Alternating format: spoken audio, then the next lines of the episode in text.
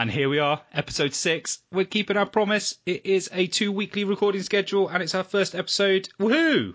So with me today, I have, uh, first off, the regular co-host, very prevalent at the moment on this podcast, which of course is Rob Ellis. Good evening. How is everyone? I'm, Well, how are you? I'm, Give game I- away. I'm well. I don't think everyone else can answer. You fucking idiot. Um, I hope they all just sit there. I hope go, yeah, Rob, I'm, I'm all right actually. Thanks, mate. How are you? Oh, oh, you can't answer because you're on a podcast. Um, and you've also heard some jovial giggles there from the one and only Byron, Byron Ord of Facehammer fame. How are you? Fine, thank you. How are you doing? Good. Yeah, not too bad, not too bad. Um, I actually, when I added you to Skype earlier, you'll probably enjoy the fact that I did accidentally still type Byron Order.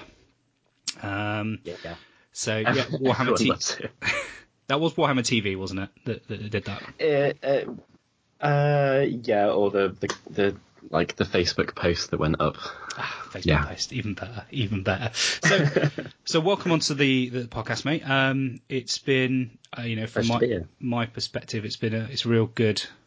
We've had real nice conversations around it. You've been very supportive, which has been which has been really nice. So, as I said the last episode, the first person that I wanted to get on to do these two weekly, um, sorry, two weekly, monthly episodes, so that we do a two weekly schedule, uh, kind of interviewing different people. Uh, you were straight at the top of my list, Thank you very much. and How's your Welsh? How's your? Never mind all that. How's your uh, Welsh accent, Byron? Oh, it's terrible. My god, that's like Ian is right here, right now. If you can put that accent on for the entire podcast, that would literally be amazing. I'll put that accent on and I'll espouse awful brush care, and then everything will be fine, right? Yeah, yeah, yeah. Definitely, definitely. He's like the anti-application technical ability person who still does amazing hobby stuff. Um, Saying, saying that, I just just want to say that I, I caught up with Ian at, at the weekend, and um, I uh, can I give you his uh, im, uh, spoilers if no one's seen the film yet, but his his one sentence review of the Last Jedi. go for it. Well, Matt, or Rob. even. Yeah, well, your Rob. name's Rob. Yeah. Well, Rob, I didn't like the bit where Luke thought himself to death. Is that it? That was it. Um, Solid. For for the listeners' enjoyment as well, um, you also put a photo of Ian in one of our group chats as well, and he was wearing a very nice all over black, um, like almost like it may as well have been a one piece tracksuit. So he was uh, Pretty much was. he was rocking the 1990s. Extremely hungover as well. It was really funny. Do you have like the Kappas on as well? Do you have like the poppers down the side of the legs? No, not quite. Although that is still a fa- an essential fashion accessory in Neath, where he lives. Brilliant. Yeah, I, Yeah. I'm kind of I kind of miss kappa slappers. You know, you, you kind of knew where you were.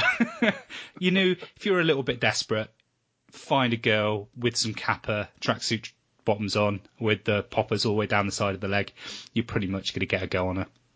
Pretty, pretty Yeah. I heard that they're coming back, actually. Oh, brilliant. Well, I'm Yeah. married now, Yeah. so actually less, less good. Well, that's one more fancy for you to be able to play out in your in your own private time, then, isn't it, Matt? I wonder if that is a thing. I might have a look afterwards. I wonder if it's a specific fetish.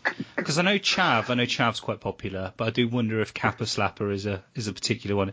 Uh, well, listeners, feel free to research that and let us know. Um, I'll do my own personal research after this episode of the podcast. We'll come up with a nice hashtag for you, and then you can get a nasty surprise. Yeah, hashtags. Be careful with those, ladies and gentlemen, and children as well. Uh, although we do have an explicit tag already on iTunes, so whatever, gives a fuck. Um, and I'm not going to change that because I want to be explicit. That's not a problem. Anyway, right. So we're here to talk about and kind of do a hobby interview is probably kind of the right word, but not quite.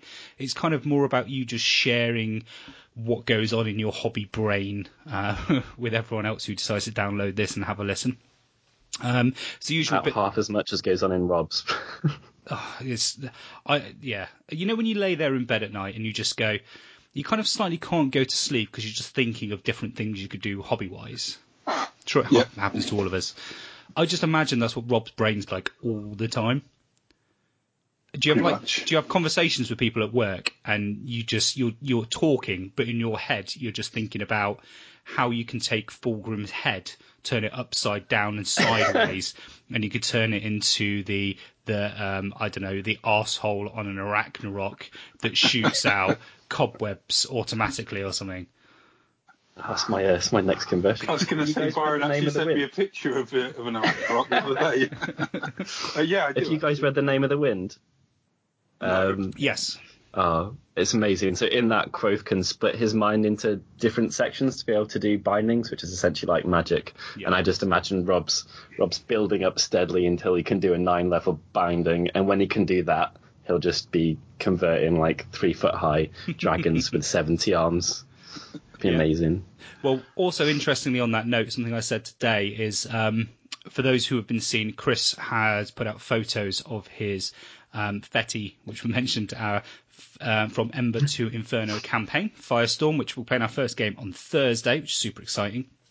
Chris has done some uh, Phoenix Temple. There's a really nice um, Chris Tomlin paint scheme on some Phoenix Guard and an Anointed. Uh, looks super sexy. Yeah, they're lush. Yeah. um, But, but lovely. He's playing them down too much. They look crisp as fuck. Yeah. They look lovely. He always does that. He, he likes the extra little bit of attention. Um, self-deprecating. Uh, bit like a Rob. Um, but I'm going to get the guys on individually, kind of while we're doing the campaign, just every now and again to do the odd episode to record, talk about, you know, the ideas behind their armies, kind of what they're doing, what their plans are going forward. So those will be bonus episodes essentially. Uh, but Aaron, of course, Aaron's like, well, what really can I say? Because all I've done is kind of convert some undead guys up, and you know, you've got Robert Ellis on the Master of Conversions. I said, well, you have to put it in in in. You need to do a comparison, really. In the time that you've converted, painted uh, 400 points worth of death models, you, you, Rob's kind of done a sword. Um, so It's a glaive. yeah, Okay. sorry, a glaive. Sorry. So application is, you know, you, you can't always directly compare yourself um, to other It's people. done a bit of a base as well. Uh, yeah, you've done loads, Rob. Um, you just not done. Uh, you're not kind of Finished anything. Yeah, if it was a tick box exercise, you ain't ticking no boxes. so that's something else we'll be doing going forward. So those will be purely bonus. Ooh, episodes. Mr. Helson's safety. Oh, yeah, there we go. All right, fucking hell. Anyway, oh yeah, I've got promotion at work. There you go. If you guys want to know, I've got promotion at work now. I'm the health and safety officer. Great. So now, literally, I think that was only announced yesterday. Oh no, it was announced this morning. I've been called health and safety wanker four times. So feel, feel free to Pretty jump, legit. feel free to jump in on that one. Um, so the You get a sexy gilet that glows in the dark. a se- what a sexy. Gilet Gilet. or a jacket. I, I, I do, but that's more for the fire marshal role, of which I do have a very dashing yellow helmet as well. So uh, Amazing. obviously that will be worn at all times. Um, Is that why you got the he- no, that was something to do with other helmets. Um, Good. anyway, Got right, there way before me. usual bits and bobs. Um, as always, uh, sponsored by Mierce Miniatures. Um, at the moment, guys, I definitely recommend you take a quick look if you want your death fix, because at the moment it's all malign portents. It's all about the rise and Nagash. Um, so the website, as always, there are lovely sponsors, which is uh, it's Mierce-Miniatures, M I E R C E dash miniatures.com. Um, their death stuff is very nice. It's very classical death, um, but they've got some particularly good kind of Wraith, Cairn Wraith kind of characters. And, um, you know, if you want a bit of variation to your skeleton units, they do things like some very, very nice skeleton archers. So those are little highlights at the moment if you want to take a little peek. And seeing as we've got the very own, well, the owning person in control of Element Games, you can go on our little links to Element Games and buy stuff from them. I'm sure Byron will be happy with that as well. Um, and we get Yeah. a little we get a little tickle back for that, which we're you know we'll eventually get some hobby bits and bobs and maybe we'll pick up all these awesome GW tools that everyone's raving about and, you know, do some reviews. It's something we just mentioned off air. So, yeah, you know, if you ever want to support the podcast, do just follow those little links when all those lovely new releases are coming out and we get, we get a little kickback from that. So it's always, always appreciated. Keeps me nurglings as well. Yeah, yeah. And um, Rob, um, you can't have anything because you've uh, you know you've got some good news, so you need to focus all your time on a new life. So you're not allowed any treats. Um, Yay! so and also you're working on your fucking Be'lakor. So it's going to take you what three months more till you get it I'm looking for. I'm, I'm looking forward to having my garage conversion. That'd be cool. Big big hobby news. Someone else is doing Yeah. some conversions for you. Yeah, that's right. Yeah, got um, planned out. Bought uh, planned out the nursery yesterday as well, where all the bits and bobs are going to go. So, looking forward to that. What if you're a little Be'lakor? No, no, for my baby. Oh, right, my little girl. I'm gonna have a little, be having a little girl, Matt. Oh. Found out. So yeah. Oh, Bella Coretta. God, I-. Tell you what, Bar, I'm so happy we're here. We chatted so much shit so far. Chris actually said, so Chris from the Black Sun last, last episode, you know what? I think you kind of come down as the the informative um, side of the, you know, the gauge in regards to podcasting. So I, I, I'll, I'll take that. I always wanted it to be entertaining. So I always felt the Black Sun, which was on, was always entertaining. That was its key feature. Um, yeah, I think we've gone more towards the random ramblings and bullshit. So I think I'm going to attribute that to you, Byron. Really, to be honest, mate. so thanks for that. So, come on then, Byron. Let's have a little bit about you. Obviously, I'd really want to know about, you know, what's your what's your little journey? What's been your, your hobby history? What's what's a bit of background on Byron Ord? Okay, so um, I'll TLDR this, uh, but there is an entire. If people really want to go back and, and listen to something slightly historical, but it's still relevant because it's all about painting, and it's a two-hour answer to this question. um, Facehammer has a my hobby journey episode, Yep. which was actually a pretty good one, I think. Um, so uh, we can link that in the show notes or whatever. But to condense it, I through like a couple of key influences if we're going to talk like from a painting perspective because again this is this is what this show's about um, i arrived at what i would decide to be my style uh, so i kind of started off with three key influences which was uh, russ and his dipping guides actually he was my hero Oh right, really? Okay, I didn't know that. still still is. Uh, yeah, I chatted to him like like he was one of the first people who interacted with me on a forum and gave me feedback that was helpful and constructive. Like way, way, way, way back when, before I even knew what podcasts were, like years and years ago, we're talking about here now. Yeah. Um, I followed his, uh, he dipped some Tomb King stuff. I followed his, his guides for that. And that was a really big influence. Um, at the same time, I, so I kind of, I dipped stuff for about like six or seven months. I literally, all I did was just, I did things to models and then dipped them. I think there was there was quite a few people in that kind of phase. I know I was as well. Yeah, hundred percent. It was. Um, I think probably you could call it like, like it's around the time of Games Workshop's washes being uh, revitalized, and people were just obsessed with the idea of doing something like finishing it bunny ears with a brush, and then uh, covering it in this thing, and then it being done. Yeah. Uh, so that was a massive influence to what I did. And he spoke about using brighter colours underneath and stuff like that, um, and, and kind of making things pop. Then there was a an amazing, amazing tutorial uh, by Tom Woods, who goes by Dreadboy on forums. Not sure if he's a painter anymore, but he did a Thunder Tusk tutorial, and in that he used pre-spraying Yeah. uh, from from rattle cans, not from an airbrush. Um, and um, and then he did heavy washing and then dry brushing on top of it.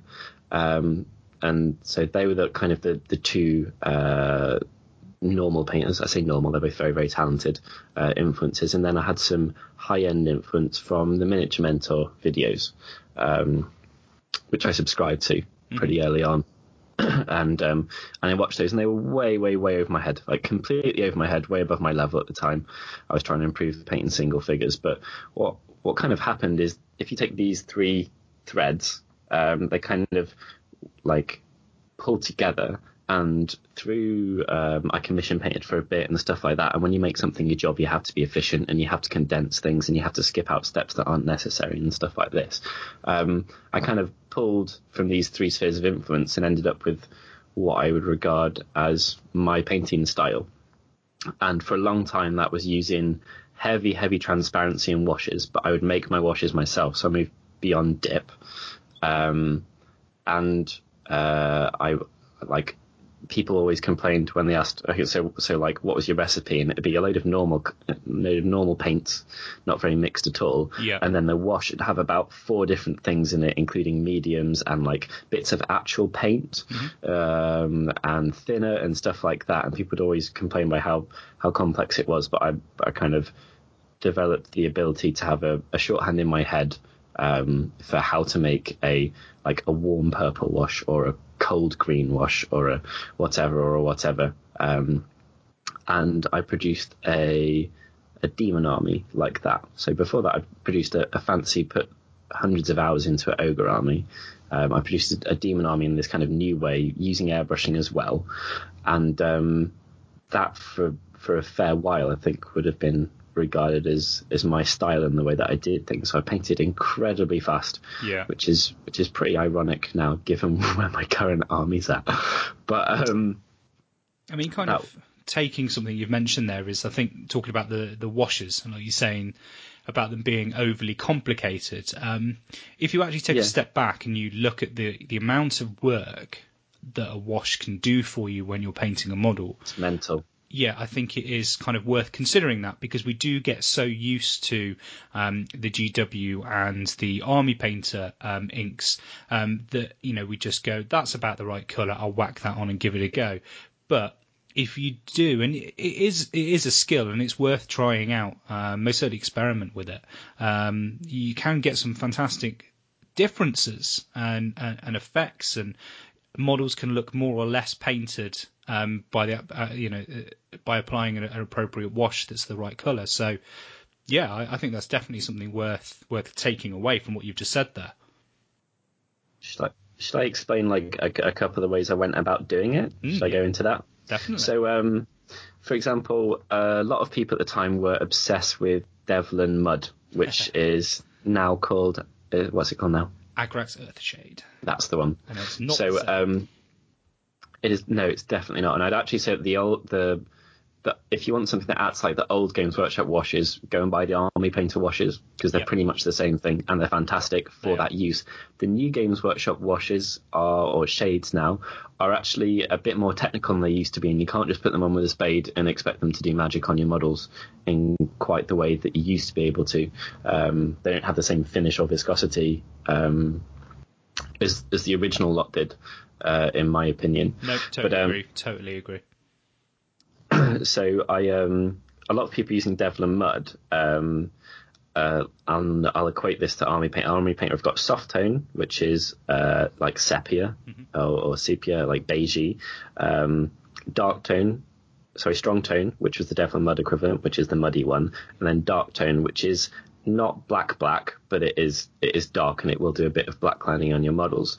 So one of the first things I realized was that rather than covering the entire thing in the middle of these two colors, I could take the soft one and I would use that as kind of the body or the base of my wash. Um, and and that that would be that that's like my my my medium like the, the plasma Yeah. of the wash if you will that that carries whatever else is coming in with it and then rather than taking the middle out of those three i would choose the lightest one and the darkest one. And i put a bit of the darkest one in to get black lining in the recesses but only a little. And then that would allow me to have the soft one kind of tint more gently the rest of the model. So you got this effect where you could get two types of wash in one go. Um, and I figured out also if you put a little, a few drops of airbrush thinner in it, um, and uh, that would make it run into the recesses more. And if you to add glaze medium in, in it, uh, the Vallejo one, uh, whenever I'm talking about medium, I'll talk about the Vallejo one because that's what I'm, I know and I'm used to. Um, if you put that in, then the more of that is in, a couple of things happen. The longer your wash takes to dry, which can be very irritating depending on how, how thick or thin it is, uh, but also that kind of filter effect is less and less. So if you were to cover a, a large area of that or fur with that, and it's got a fair bit of glaze medium and a bit of thinner, what will happen is that dark tone would seep to the recesses, um, and you get this uh, like light black lining effect. Um, but the the raised areas, the pointy bits, would barely have anything on them at all because you've got a more transparent wash on the whole. So things take a bit longer to dry, but you could get far more utility out of one mix. So I was putting more time into thinking about about the washes while they were in my palette, but then I was just boshing them all over the entire model because I'd, I'd put in the work in my head beforehand rather than doing three stages of washes or doing like a dark wash in a recess and then a this and a that. Um, I also found out that if you put glaze medium in, because it gives you extended drying time, it gives you the ability to get like a cotton bud Q-tip if you're American. Um, or a, uh, a microfiber cloth and put it over your thumb or something like that, and you can gently brush that on the raised areas and it will pull your wash off. I'm making hand gestures here while I'm saying this. It's very unhelpful on a podcast, but it'll um, it'll pull that wash off, and so you can get a wash that does an all over. Uh, kind of ye olde sepia tint. In the recesses, it'll do a bit of dark black lining, and then on the raised areas, you can just remove it pretty much all together and and get a, a highlight out of your wash. So um, I was trying to think It's really interesting. so- I don't think I've ever. I've I've got to be honest. I've never in a million years have I have I even considered using essentially one wash to give you different effects and textures and different utility out of one wash. So I'd never. I've, I'm literally sat here going, shit. I need to try this now. like I've always washed. Is it all making sense? Yeah, but I've never I've never kind of considered that the components of the wash mixed together will still almost take you know keep their initial their kind of initial attribute that you were looking for when you mix and apply. So that's wow, that's something I really really definitely am going to try. One of my key beliefs in painting is to try and be. I mean, I'm getting worse and worse at this because of how much I love painting turquoise and spending hours on it on cloaks. But um, is to put in like work smart, not hard. Yes. And I think people are very, very remiss um, in general. Like people in hobby, whether they're seeing it as a chore or they're not, they're they're awful, or maybe they're just not as horribly, horribly obsessive as I am about productivity. But they're um they're awful for putting just like just bashing themselves against a problem or not even realizing that there's a problem and and a lot of that is not and taking five minutes before you even begin and thinking like, what if I do this? What if I try that? Why does this do what it does? Um, and so that's that's the type of thing that I, I try to do. So I hadn't even got into color theory or anything, but I was kind of playing. Uh, I'm not sure, chemically sounds a bit pretentious, but I was playing with the makeup of washes um, to try and see what I could get out of just one application. Um, and all of this was kind of geared towards speed painting, but it really, really helped him form stuff years down the line and um, and, and stuff to do with glazing and stuff like that in the future. So um, I realised you could put in inks to these washes. Um, we'll probably touch on paint ranges a bit later, but you could put in very vibrant inks to these washes, and then you get like this this mega Instagram filter of vibrancy um, that you can put all over a model to, to kind of pull it up, kicking and screaming into the the uh, the spectrum of like color saturation and stuff like that. Um, but equally, if you've got a really vibrant wash and then you remove it off the, the raised bits or something, then you get a more stark highlight. So if you think of um, something blobby, uh, like like a Tyranid uh, sack. this is broken down, hasn't Nice. it? A Tyranid sack, or like uh, even like a zombie's bald head, Yep. or um, uh, like the another sack on Arachnarok. Sacks, sacks everywhere. Um, with this ability, crazy. yeah, with this, I love that model. Um, with this ability to kind of go in and then just spooge a bit off, um, you can get like you can get really stark highlights, you can get really gentle highlights, um, et cetera, et cetera. So um, yeah, I think it's just like dry brushing, which again we'll touch on. I think people are not guilty. People shouldn't feel guilty about not doing stuff, but it's very easy to just skip over something and see it as a single use utility piece when actually it could do like 50,000 things and it could do them all at once, or you could do them in stages or, or whatever. Um, but if, if people want to see how I use my washes and the type of mixes I made, uh, bottom right hand corner of uh, any page on Element in the footer, there's a link to the painting tutorials, and any of my demons in there are a pretty good uh, kind of illustration of how to combine washes with pre-shading and airbrushing and dry brushing in some situations to achieve slightly weird effects. See, I'm actually, I fully imagine that um, Rob is sat frantically scribbling away notes that's going to help No. him get his conversions a la Be'lakor painted as fast as possible. but I've, I've um, funny you say that. I actually, uh, it's probably one of the first places I went to when looking for sort of um, painting tutorials. Because when I first met Byron, at, uh, I think it was the first blackout. Um, Yeah. the uh, that he had some tutorials up on the Element Games website, and some I, I use, and I've still got bottled up a lot of the um, uh, wash mixes that he's suggested on there. So uh, where you, you put in, you know, a dash of actual paint, a couple of blobs of violet, some wash, you know, some medium, and, and all the rest of it. I actually used those on the um, on the steeds of Slaanesh for my Hellstriders. Uh, and I remember washing them, and it did exactly what you said. It shaded, it gave a bit of tint to the to the mid tone, shaded the recesses quite vividly, and then left, you know, kind of almost highlighted themselves you know, by by by running into crevices more than hanging on the top raised areas. It's actually quite, um, yeah, it made them very quick to do. The warm in my heart, Rob. But I didn't finish them because I didn't finish anything. Classic Um, Oh. Brilliant. Yeah, but they, they, they for, for something that's just been base coated and you know washed, which is what you obviously you guys are alluding to, which a lot of people sort of did with the dipping kind of thing and all the rest of it. They um, it works a lot better than had I just washed them with, say, you know, a, a full mix of Druchii Violet or or whatever, you know. So yeah, it's uh, it's there's definitely something, and, and given the size of, um, you know, I used a similar sort of mix and breakdown on the Forest Dragon because obviously that's quite a big area, and um, I probably intend to use similar sort of things as um, on on Be'lakor and on, and on uh, Egrim's Dragon as well. So a lot of shading, a lot of glazing, rather than sort of blending as much. I think GW have gotten into the habit of doing that on their on the Duncan tutorials as well, haven't they? Of using using washes to blend rather than blending. Yeah. If that makes sense. because you can you can I think from their perspective, especially the app and stuff, you can say do this step four times with this one paint, and you will get this effect, and it works Yeah. really really really well. Um, Russ's Nurgle, he followed GW tutorials on, and they're beautiful. Um, but that's that kind of uh, goes back to what I was saying about their their washes shades being more technical these days and having a more varied application than just putting on with a spade and, and kind of mass output in armies. Yeah, and it's it's very much something we've we've kind of been talking a lot in our chats, um, our little WhatsApp chats at the moment. Is it, it's less about I I always consider myself what I call a technical painter, so I learn a technique, so not technical application, but I learn a technique, and that's how I paint. But actually, I've realised, and something you very much hit on, is that it's actually the application of that technique which is where it really starts to kind of push the skill levels.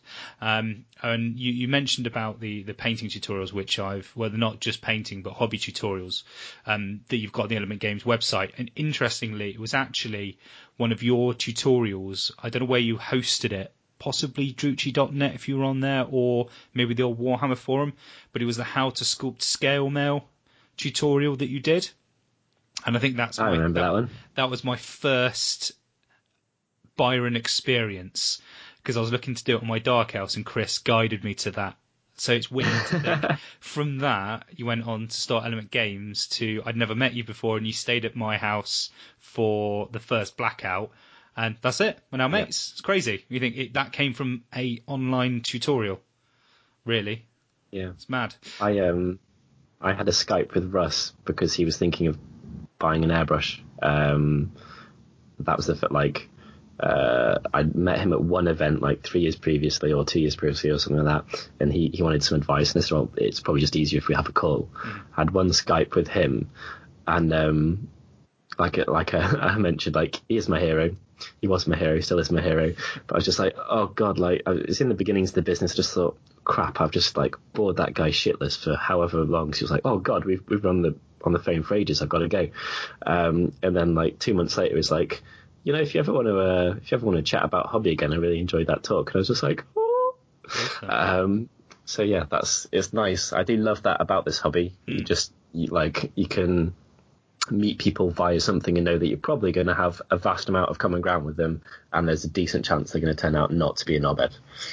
Yep, yep. Yep, generally speaking, unfortunately, I've ended up with the right pair of knobheads in the, in the case of uh, Ian.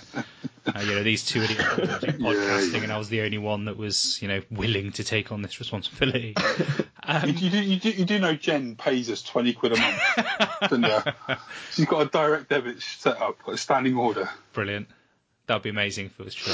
Kind of hope it is. um, so, talking about kind of, we kind of mentioned on your background, that's really, really interesting. Um, the way that you talk about the kind of the, the washers. So that was a, that's a big takeaway for me. So I hope people appreciate that as well. Um, is so putting kind of more the the painting and the hobby per se side. Obviously, we're a podcast that focuses on Age of Sigmar, So where obviously a lot of us came from 8th edition, um, so moving away from 8th edition and moving over to AOS, what was your what was your transition? What was the kind of the initial appeal for you of this brand new blank canvas? Um, well, I like it was a very lumpy transition. So um, It was a as rocky what- road. Yeah. Uh, Yeah, as, as was the, the well, just the entire transition in general from a Games Workshop perspective and from a customer perspective, from a seller's perspective.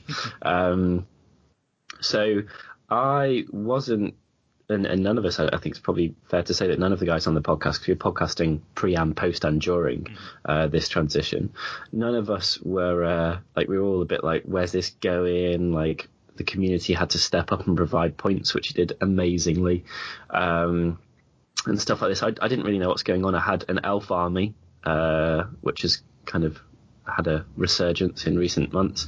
Um, Just a bit. that had Just that, that I had kicking about, and um, I'd basically I just signed up to Blood and Glory. I'd, I'd love to say something more profound than that, but I signed up to Blood and Glory and thought, like, well, fuck it, I'll stop pissing and moaning, and I will um, I will go to an event because Blood and Glory is one of my favourite events. Um, and I always have a great time there, and it's got a nice casual feel. So, having never played a game at all, I rebate took my elves and I rebased them, and it's a it was a very painful process, but I actually really really enjoy rebasing because it feels like you get a new army for almost free.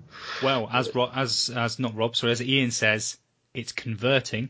You're converting them from Yeah. eight to Age of Sigmar. A hundred percent depends how much effort you put in, doesn't it? But I would uh, I definitely agree with that under some circumstances. Like I spent longer on some of my bases than I have on building the models that go on top of them. That's for sure.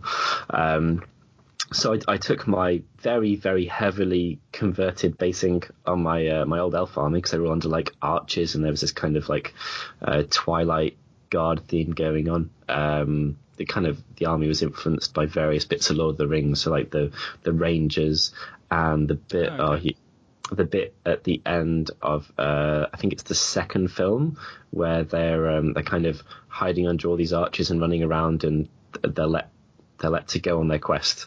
Um, Faramir lets them go, I think. Yeah, Um, yeah, yeah. I, like- I So it. It's the- very cool. It's a very underrated fight scene as well. Very brutal. Yeah, absolutely. It's one of my favourite bits of the film, and um, I, things like that tend to stick with me. And when I was doing these arches and like the little the bridges and stuff in it, um, that's that's the type of thing I had going on in my mind. And that entire film is filtered. Its palette is is incredible. Like it's it's either in greens or blues or, or be there dark or cold or whatever. Um, so I had things like that in my head. I'd worked on this basing all this time, and then I had to rip my models off it, and I I, I bitched and moaned, but actually. I love basing. Like I love building bases. Yeah. You probably noticed by looking at my armies because I like I will procrast. If I'm going to procrastinate, I will do it by building bases. And if I've had a break from the hobby, I will warm myself up bunny ears by building bases because Right. Okay. I'm not going to step in and start trying to blend on a cloak because I will fuck it up if I don't have my eye in. So I, whenever I take a break, which I do fairly frequently, when I come back, I will start by probably building about 30 or 40 bases of green stuff in slate. Um, so I did that, um, rushed out an army and went to Blood and Glory, had my first game against the ever lovely, now uh, far more famous than he used to be, Martin Morin of, uh, of Warhammer Community. Uh, admitted that I never played before and I didn't have a clue what was going on. Not like, not like I'd read the rules of it, but I hadn't even, like, I hadn't glanced at anything to do with how the game worked. Like, nothing whatsoever. So he said he was going to give me a demo game Right. and that was my first game. Really enjoyed it. Had a had a lot of fun. It was a uh, steep learning curve, and um, I just I loved the openness and flexibility of the armies, and of course, it didn't have it wasn't supported as like as properly by rules and army books and all of this then, but I uh, I could definitely see the appeal of things on round bases and having more options, and it was nice to give my army a new lease of life. So it kind of there wasn't an overarching love for the game or anything like that. I just thought, well, you, you probably will like it, so commit to something. And I committed to an event, and and that was it really.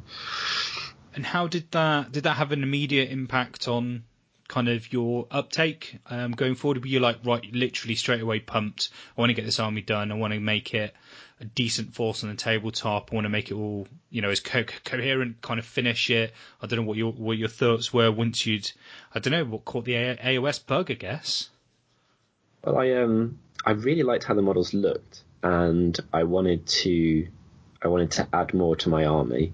Um, like the gaming wasn't of any consideration whatsoever, really, because I knew I was I still didn't understand the game enough to even think about what was going to be good. To be honest, um, It's only four pages of rules, mate. Come on. yeah, I know. I've There's only no- got a very very little narrow mind. There's, there's there's no real nuances to AOS. You know that's what everyone, everyone will tell you. It's four pages of rules, mate. Just put your models on the board and roll some dice. It's a kids game. Well, that explains a lot about my last few months.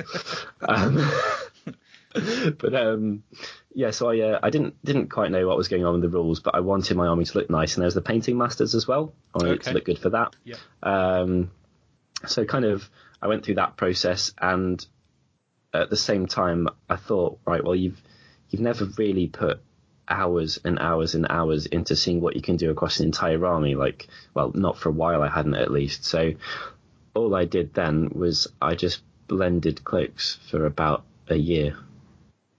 Yeah, I suppose yeah. That's, that's basically what you did. Yeah. Uh, That's like, and that's reductive, uh, and it's like slightly hyperbolic, but it is in essence entirely true. So the single thing I have done technically ever within my eight, nine years of this hobby to inform myself the most is blending those cloaks.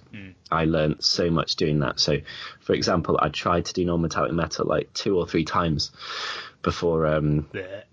Yeah, I know. Before sitting down doing these cloaks, I just couldn't get it. I couldn't understand it. It looked like crappy dry brushing whenever I tried it, and I would I would be genuinely like disheartened and disappointed at myself.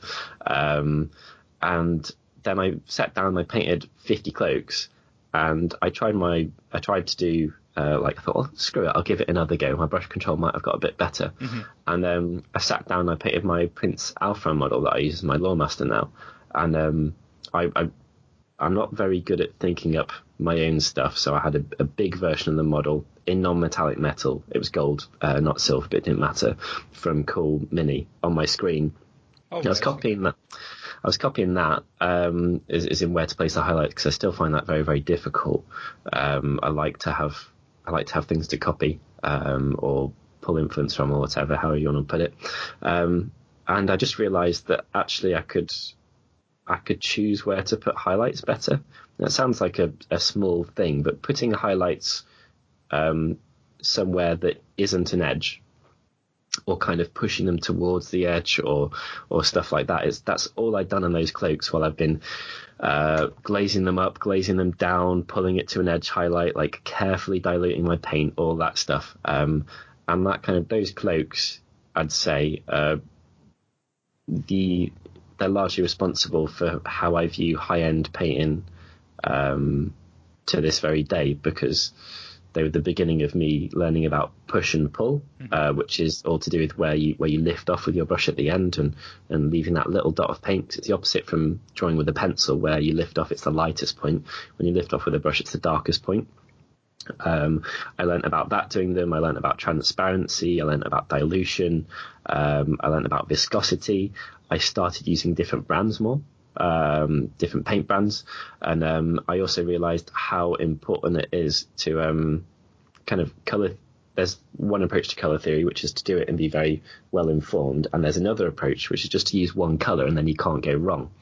And that's, Yeah, yeah. yeah. and um, and I um, I did that, and everything was just turquoise. Absolutely everything was turquoise, and if it wasn't turquoise, it was from the it was in the grayscale black to white spectrum or silver, which isn't a color, um, and that kind of I, I became more aware of that stuff as I as I went through on that army. So just painting cloaks again and again and again was kind of, kind of the most important thing I've ever done in painting, I guess. It's it's interesting that actually again I've um, I've actually saved a photo of some work somebody's done specifically just painting a cloak um, on Twitter because I, I keep doing this every now and again. It's a new thing where I save specific elements of, of models I really like to initially try and duplicate it. So that's something you're saying about the cloaks is actually something that I want to work on, and it's something that I've not been happy with with my Zinch I've been working on for the Firestorm campaign. So that that's great to hear. that's how you've got to this, uh, you know. Excellent level um, uh, of painting um, you know with the blended coats that you do i'm going to start that little journey myself hopefully over the next next few months so that's that, Copying is so so important. yeah, and that, that's that's what I want to do. Once I can get it looking like that, then I can start playing with it and find my find my own way, and as you say, kind of refine the process. No, that's again re- really interesting stuff. And again, I can imagine Rob just furiously um, writing down notes.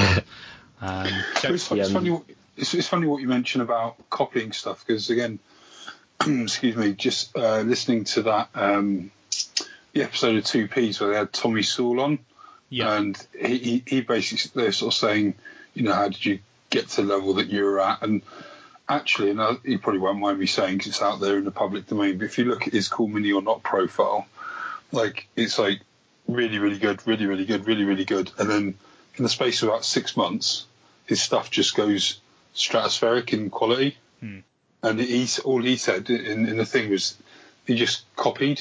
Yeah. He got like a, a Darren Latham picture up or a Joe, whatever his surname is, picture up and just copied it. And by copying it, you kind of learn by osmosis. Do you know what I mean? You learn the techniques because you have to, because you're copying it.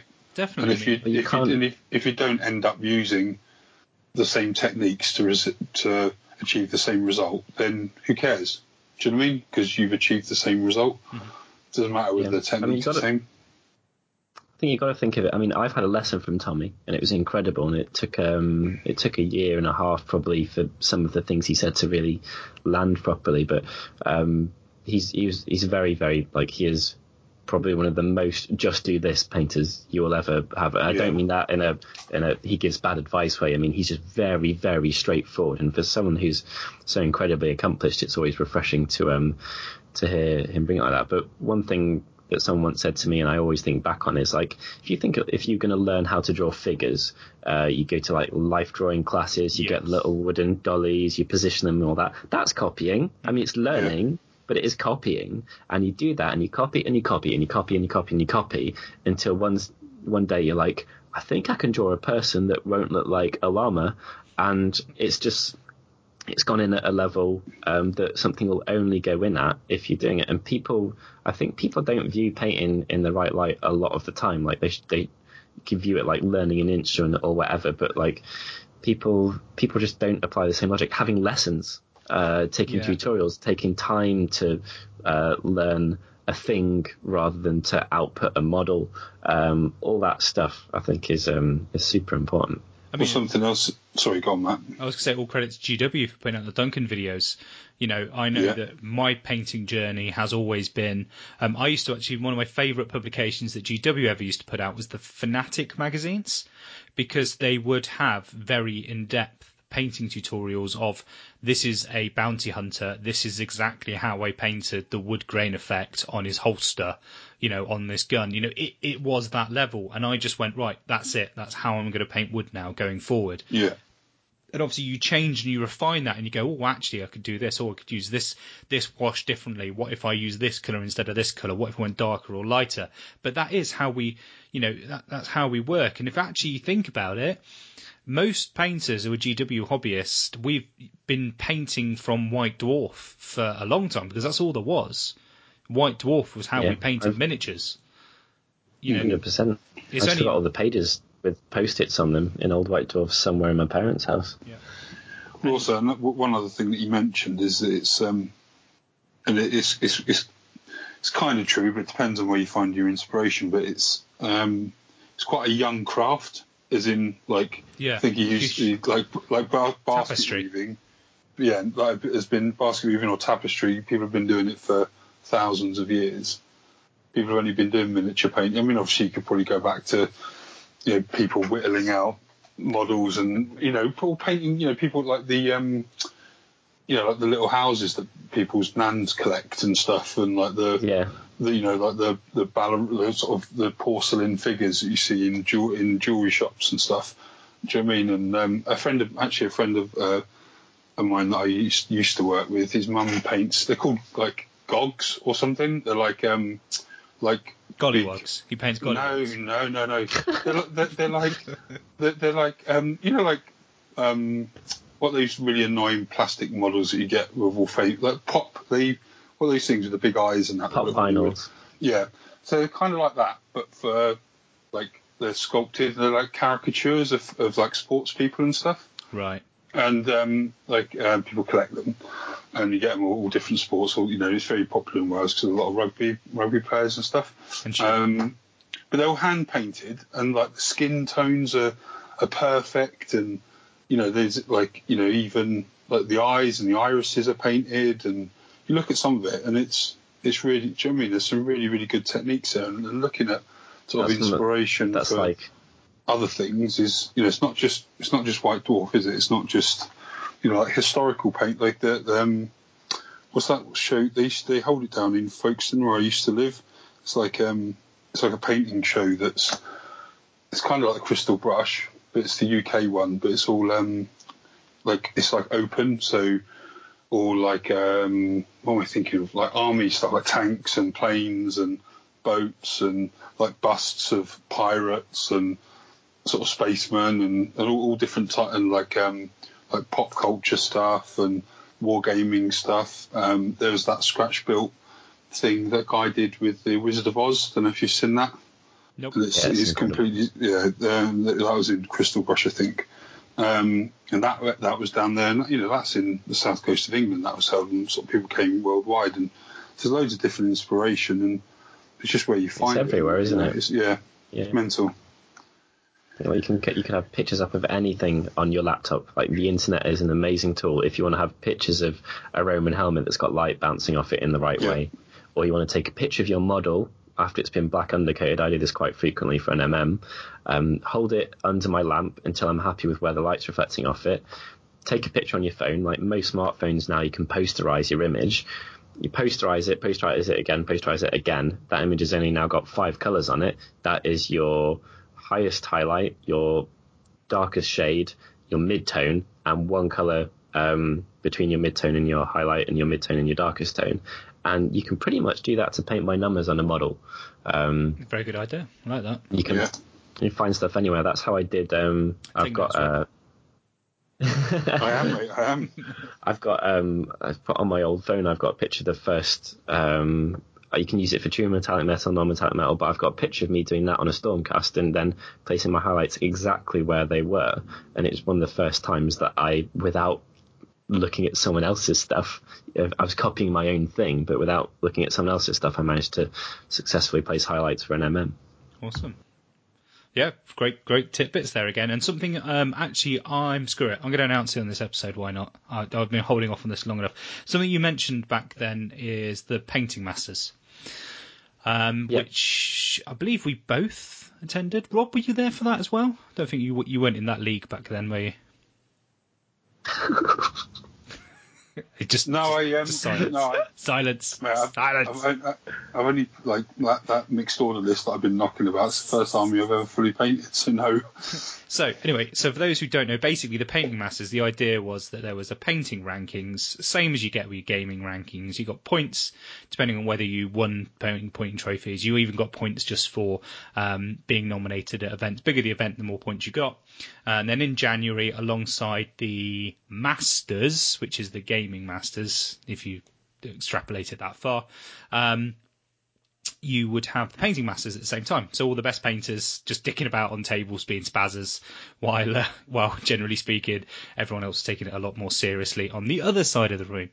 Um, so I want to announce that this year will be the first year of the Pro Painted podcast rankings. So it'll be the pro painted rankings, nice and easy. Um, and hoping that we will then be hosting the painting masters alongside the gaming masters um, up in Derby or potentially another venue. So all kind of very, very new, all very fresh. But going forward, there will be we will be doing rankings basically. So it's a bit light-hearted. You know, take it as seriously as you want, which I don't really think many people will take that seriously. Um, but Oh, we'll I be- don't know. We'll we'll get a website up. Um, you'll be able to submit rankings same way you can. But that's some nice big news which I'm currently working on with one of our lovely chaps. awesome. So that that is coming soon. I don't want to derail too much uh, of, of Byron's little chat, but uh, that's some that's some news coming from us. So watch this space uh, over the next four weeks. That should be firmed up and hopefully have something available for people to look at on the internet.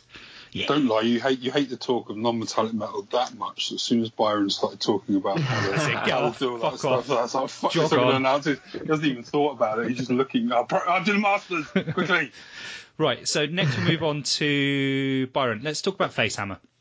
Just kind of give us a brief overview. I mean, let's be honest. I mean, of the podcasts, most certainly when I started listening, they kind of in the early doors you kind of had your you had your bad dice and your your Heelanhammer. They when I came onto the scene in eighth and did tournaments, they were kind of what you listened to.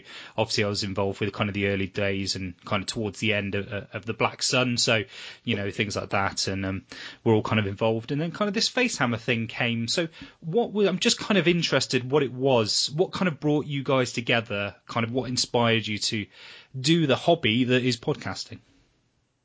So um, I kind of alluded to uh, how I met Russ Bunny is uh, earlier, but so I spoke to him. We spoke about airbrushing a little bit, and um, then he he contacted me again a couple of months later and said like if you ever want to come on and chat hobby, uh, well while we're doing hobby, that'd be cool. So we started doing that, and then he said, I've got this mate called Les. Um, I'm going to invite him in. Think he's free. Same with Terry. And we, we just, that was our thing. We just sat around and we did our hobby. And for me, um, it's very different for a lot of people, but my hobby does not involve, um, I don't play games outside of tournaments at all. Like pretty much period. I have played two since AOS came out outside of a tournament. Wow. Um, uh, it's, it's like it's not because I don't like the game. I fucking love playing Warhammer so much. Um, but my hobby time is spent chatting to my favorite people in the world um, over Skype and maybe painting, maybe converting, maybe just chatting shit. Um, and that's that's what we did. So I don't when when people say like, "Oh, you got in a couple of games this week," I will have got in a couple of hours chatting chatting to the guys. And um, a few of the things like we talk about, like we we go through the process of particularly building lists. Um, and even um, like early on, I mean, Russ Russ remains one of the best players in the world at pretty much anything he wants to pick. Um, Terry and Les pretty on point as well. And even when I wasn't as on point, um, it was clear to us that some of these discussions were genuinely interesting, like sitting down and trying to make uh, an elf list work or working out like my ogres list for a team event or or whatever it was. Um, it was it was interesting to be part of the discussions. We thought it would be interesting to listen to them. So we basically just started formalizing and recording the discussions that we already had. Um, Can I interject something there? Yeah, If that's okay. Um, Inseminate it, Rob. Inseminate something. I, th- I think, and I, I don't mean, I don't. This is no negative connotation to this next bit at all, right? But you, you're like the first. Is that like when Kind of someone like- says, sorry, Rob, is that when someone says, I'm not racist, but. I'm not Yeah, racist, meaning but- Inherently, whatever Yeah, you yeah, yeah, think yeah. you're about to say is very racist. Well, no, but from it- I, I th- and I think the guys would agree. And, and to use a, a, a sort of a bit of uh, a negative vernacular, as it were, but you're probably one of the first gamey podcasts in the UK. Like as far as people, if if you wanted to know a good decent list or what was efficient, then it was the Facehammer guys that no, that was bad. perhaps listened to. No, that was always bad dice. Come on. That No, was well, no, but, always- yeah, but, but they, they, but they, they, for, they, for Age of they- Sigmar, I think. Yeah, I mean, Yeah, and, and AOS, you know, there, was- uh, at that sort of period where there was that transition from eighth to AOS, Bad Dice, you know, on a bit of hiatus since then. Do you know what I mean? And it, it was. You know, if you wanted to know what the best lists were or what you know someone's thought of, they really did fill a niche. And you know, I start. I, I listen. I've been listening since the first episode, and obviously got to play them as pretty much a team minus Terry at, at the Ming Invitationals, which was That was which was a for you. We always that- we that always talk about that. That was amazing. You know, it was, it was brilliant. Um, You just look shell shocked. yeah, no, it take, do you know what, Byron? It fucking takes a lot, mate. Do you know what I mean? Um, and so, I think that you, you, you, three should actually feel quite proud of yourselves um, that you managed to do it. But no, it was it was great, and you know, good, obviously, a good bunch of lads. And I'd uh, listened to Russ when he did um, he, he did something with Chris, didn't he, with the Warriors of Chaos um, for the Black Sun as well when the book came out, and that was pretty much the first army that I kind of picked up when I got back into it. So uh, yeah, no, it's uh, it's been good to have you on the airways for the last three years now. Three, well, Yeah, it's ever been since- yeah, been, it's been a fair while. I think like we we all we're all keen. Like I'd always been a keen player. I wasn't wasn't the best, but I wasn't.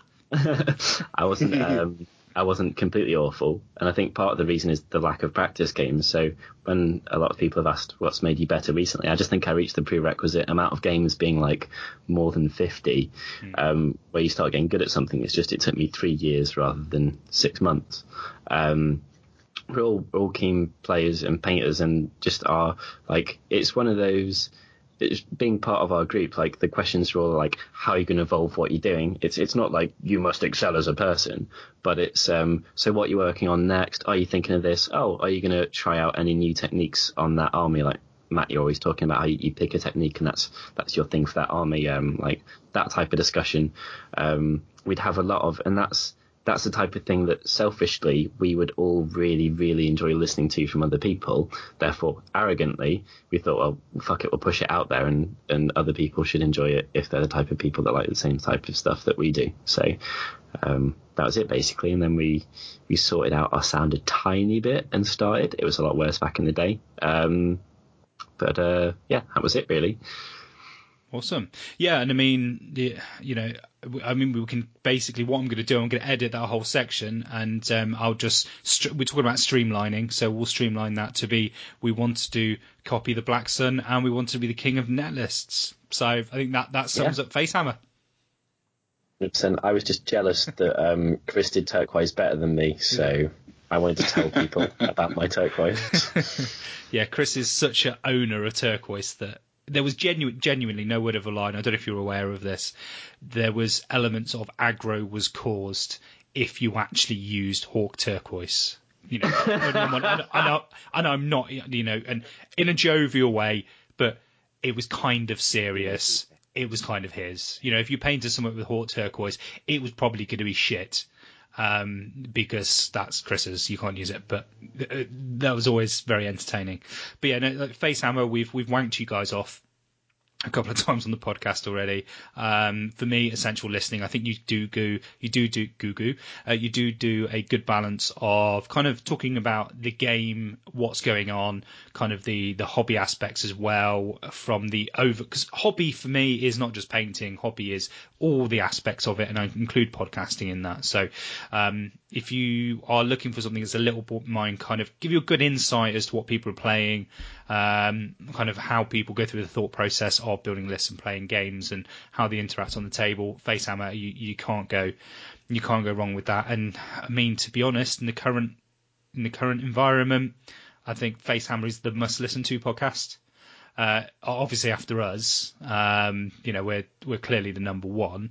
Um, then I think Facehammer number two. Um, but there's a little bit of hiatus at the moment. You're the Age of Sigmar guys having a bit of a bit of a break. Obviously, Chris, I'm really really hoping he comes back with some stuff in the new year. But he's you know he's always been my buddy, so he's always put brilliant stuff out there.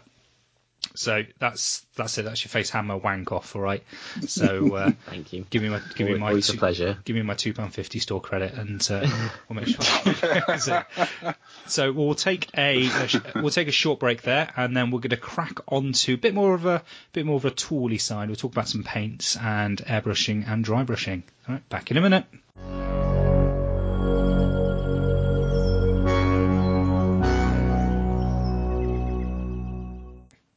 And we are back.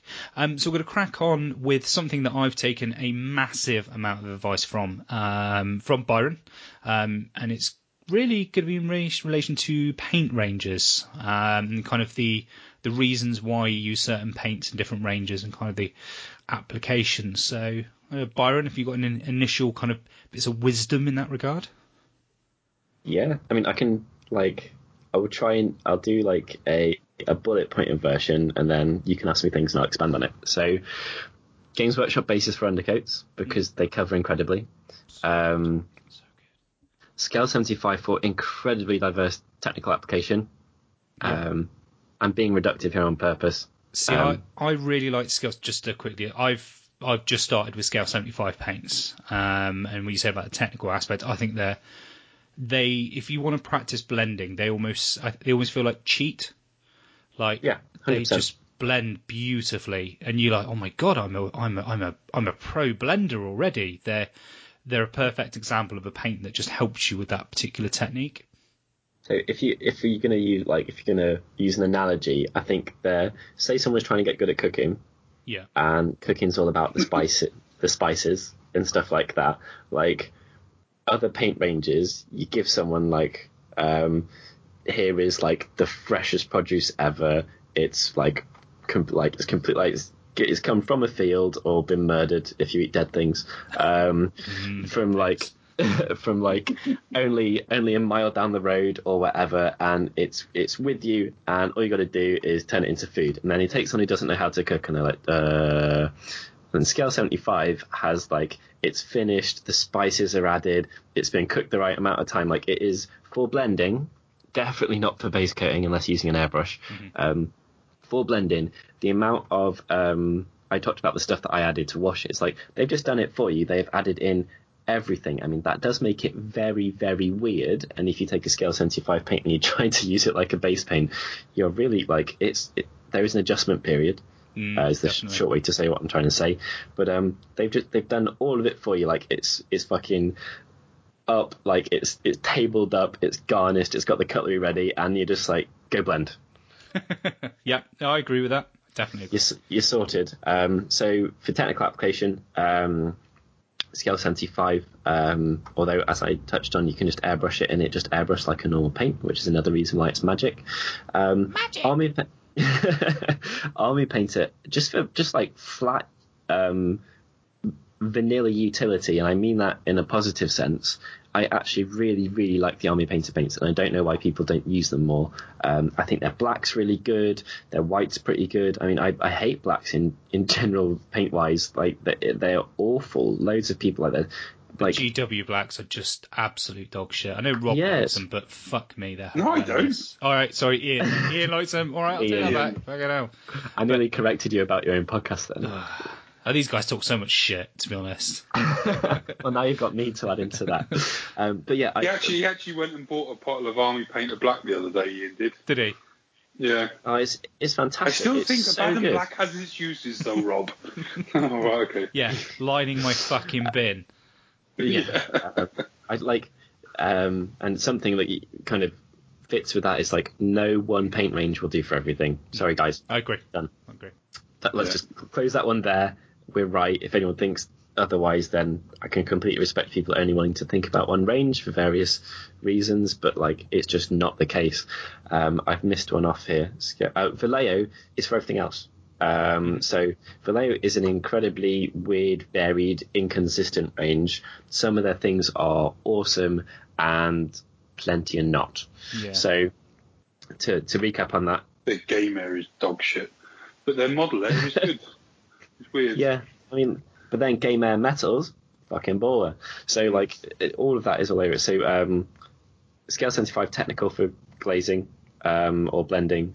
Games Workshop for kind of um, taking one paint and doing a thing with it solidly. Normally base coating. They have plenty of paints that will do other stuff. I will, and it's I will say my current favourite things though. Their edge paints are amazing as a combination between a utility paint and a kind of a base color, they go on so well.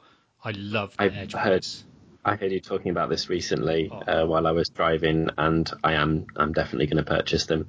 I, I Uh, don't know why I didn't do them beforehand. There is that f- final highlight before you might want to push to white. Oh, oh so good. So, Probably this probably the same reason that you didn't buy a mold line scope, and then you buy it and you're like, wow, yeah, what why didn't I fuck? live It's like, without this? Yep, entirely that.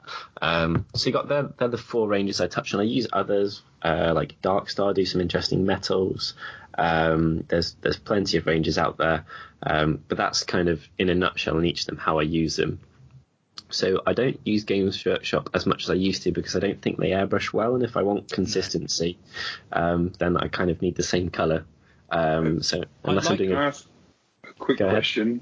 Um, Yeah. We'll probably get onto this later. Have you you used any of the Forge World like tints, or have you used the Artificer tint set at all, or anything like that? I haven't actually, and I really should. I got The, the. uh, set's amazing. I've used some of that already. I got one of their. I got their. their uh, what's the one that's like blood coloured? The filter, the red. It's Angron. Is it Angron red or something like that? Potentially either that or word, word bearers or something. I'm not sure. Lorgar maybe. That's the, that's the one Forge World one that I've bought. I've heard very good things, pretty consistently about them actually, but I've I've not used them myself. I've kind of found my my comfort zone with various brands, and I tend to Yeah.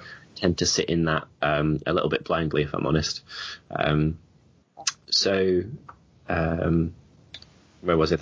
They're, they kind of Games Workshop. I don't use as much because I can't take it from airbrush to model as well. Some of their air range airbrushes amazingly like they've got a really good green, they've got a really good tan color, um, and I've got like 20 of the air paints, and I do use them every now and again, but they're not within my default. I actually don't use too many different paints either. Like I, I've got a little wooden uh, spice rack pot, um, and if I'm going to consider painting an army, I'm not allowed more paints than fit in that pot, just to stop myself from being an idiot. More than anything, actually, Right, and it's okay. something I believe really strongly. in a few people I've I've spoken to do this, but for army painting, let's say you've got really like good idea. let's say you got a little takeaway tub or whatever um, that you get a curry in or something like that, and it holds 10 to 15 paints. That is a really solid amount. And if you can start forcing yourself to do that, it means a couple of things. One, your palette is going to be limited because it's limited, like it's, it actually has a limit. Um, two, if you have limited hobby time or limited hobby space, when you start painting, you take that pot and you put it on your desk, and that contains everything you need by definition Yeah. because you don't need anything that's not in it. So I think it's actually really good practice. Um, And do you think just on, on that, and sorry to keep butting in, um, I mean, a conversation that um, uh, me and Ian were having at the weekend, where he's he's he's um, he did a test model for his daughter's Arcane army that he wants to do, and he was saying about using similar or, or same, sorry, same lighter shades to highlight different colours throughout the model to tie it to tie it Yeah. into itself. 100%. So, so you, Yep. you know, is that a thing? I mean, is that's not something I've I've always sort of gone by the GW, you know, sort of painting Follow system, the- as, it, as it were. But you know, maybe Yeah, using everything a almost in triads. screaming skull to in, In- different colours, and then it ties it back because you're using the same colour almost. Yeah, entirely. Uh, Johnson does this pretty much always, I think. Um, and it, he was definitely the first person. Him and Russ, Russ with Frostbite from Yeah. P3 on his on his Warriors of Chaos back in the day, and Ben with it might have been Pallid Wych Flesh or it might have been a bone color um, on his Skaven, I believe. Um, I definitely do it as well. My High Elves, uh, it go it went. It, it went from Hawk Turquoise, but I've now changed to Game Color because the Hawk Turquoise doesn't exist anymore. So I've got Falcon Turquoise from Game Color because it's a flat out rip off. Um, so um, it goes from uh, actually, I don't want to forget this because I think it's a really important thing. It's a really interesting thing talking about uh, old Games Workshop paints and new Games Workshop paints. So I've mentioned already Games Workshop paints are just a color, and you put them on something and they will be that color. Um, Games Workshop paints are made with a painting app and a system in mind now, and they're made for simplicity and they're made for following step by steps. And what that means, when I kind of the offshoots of it, is that every one of their paint colors is very, very pure um, and without nuance. And what I mean by that is that if you take an old color like snakebite leather, um, I'm, I mentioned this uh, when I was talking at Facehammer. Actually, mentioned red leather from Vallejo and, and some other stuff. Um, if you take a kind of like snakebite leather from back in the day, um, that had like it was like had hints of olive in it, and if you diluted it, it'd do this, and you have if you added it to black, it'd go like deep, deep green, and if you added yellow to it, it'd do something else, and and this and that and all the other. Um, that doesn't happen with Games Workshop paints anymore because they are made to be exact. Like it's like you've picked a Pantone color, and that is all that paint will ever be. It doesn't have an essence of this and a bit of that. Just straight down the line. This is this type of green. This is this type of type of turquoise. This is this type of black. Whatever it is, other paint ranges still have those nuances going on. Um, and I think that a lot of people don't realize this about the new Games Workshop ranges. They are designed with um,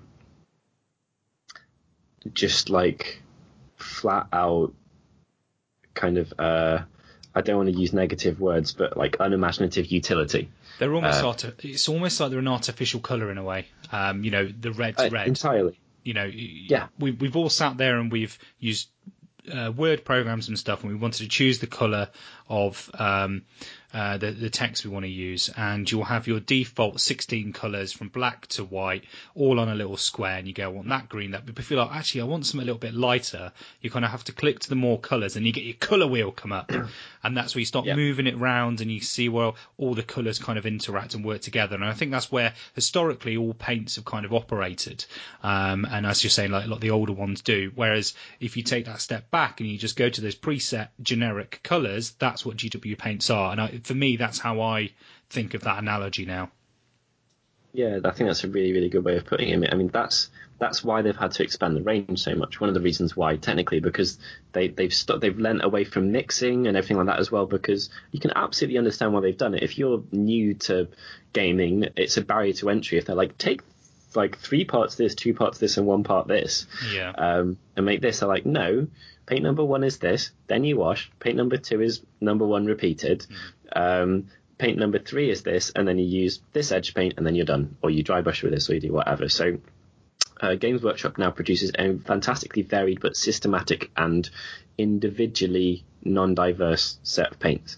Um, so for that reason, I've gone on a real tangent there, but I thought it was worth no, covering. it's a very um, tangent. The um, my elves, they are based in game Falcon turquoise, which is old Hawk turquoise, and then I use Army Painter skeleton bone because it's like the old Games Workshop, um, whatever the bone was called, bleach bone. Yeah. Um, insofar as if you take that and you add it to turquoise, you get this amazing, beautiful thing where it pulls out the green in the bone. So you start off with a blue, and even though it's called turquoise. It is quite a, a bluey turquoise. Mm-hmm. Um, and then as you highlight that bone, kind of you pull up and up and up and up and up, and you get a, a beautiful little kind of sexy nuance where your tur- your bluey turquoise um, becomes a less saturated because you're adding a bone color to it. Um, your, but your bluey turquoise becomes a greeny turquoise as it becomes a lighter turquoise as it becomes a white. Yeah, um, kind of color shifts. Yeah, exactly. So that bone color to return to your original point from five minutes ago and rob that that goes throughout the entire army. Um, and that's used to highlight the skin. Uh, i mean i'm to say two places now. It's used to highlight the skin and the cloaks but that's basically all there is on the army that isn't metal. Um, it's also used a bit in dry brushing on the bases uh, in certain places like that. But other armies my ogres i took I sometimes I do it with two colors. So there's one for highlighting colors and there's one for highlighting flesh.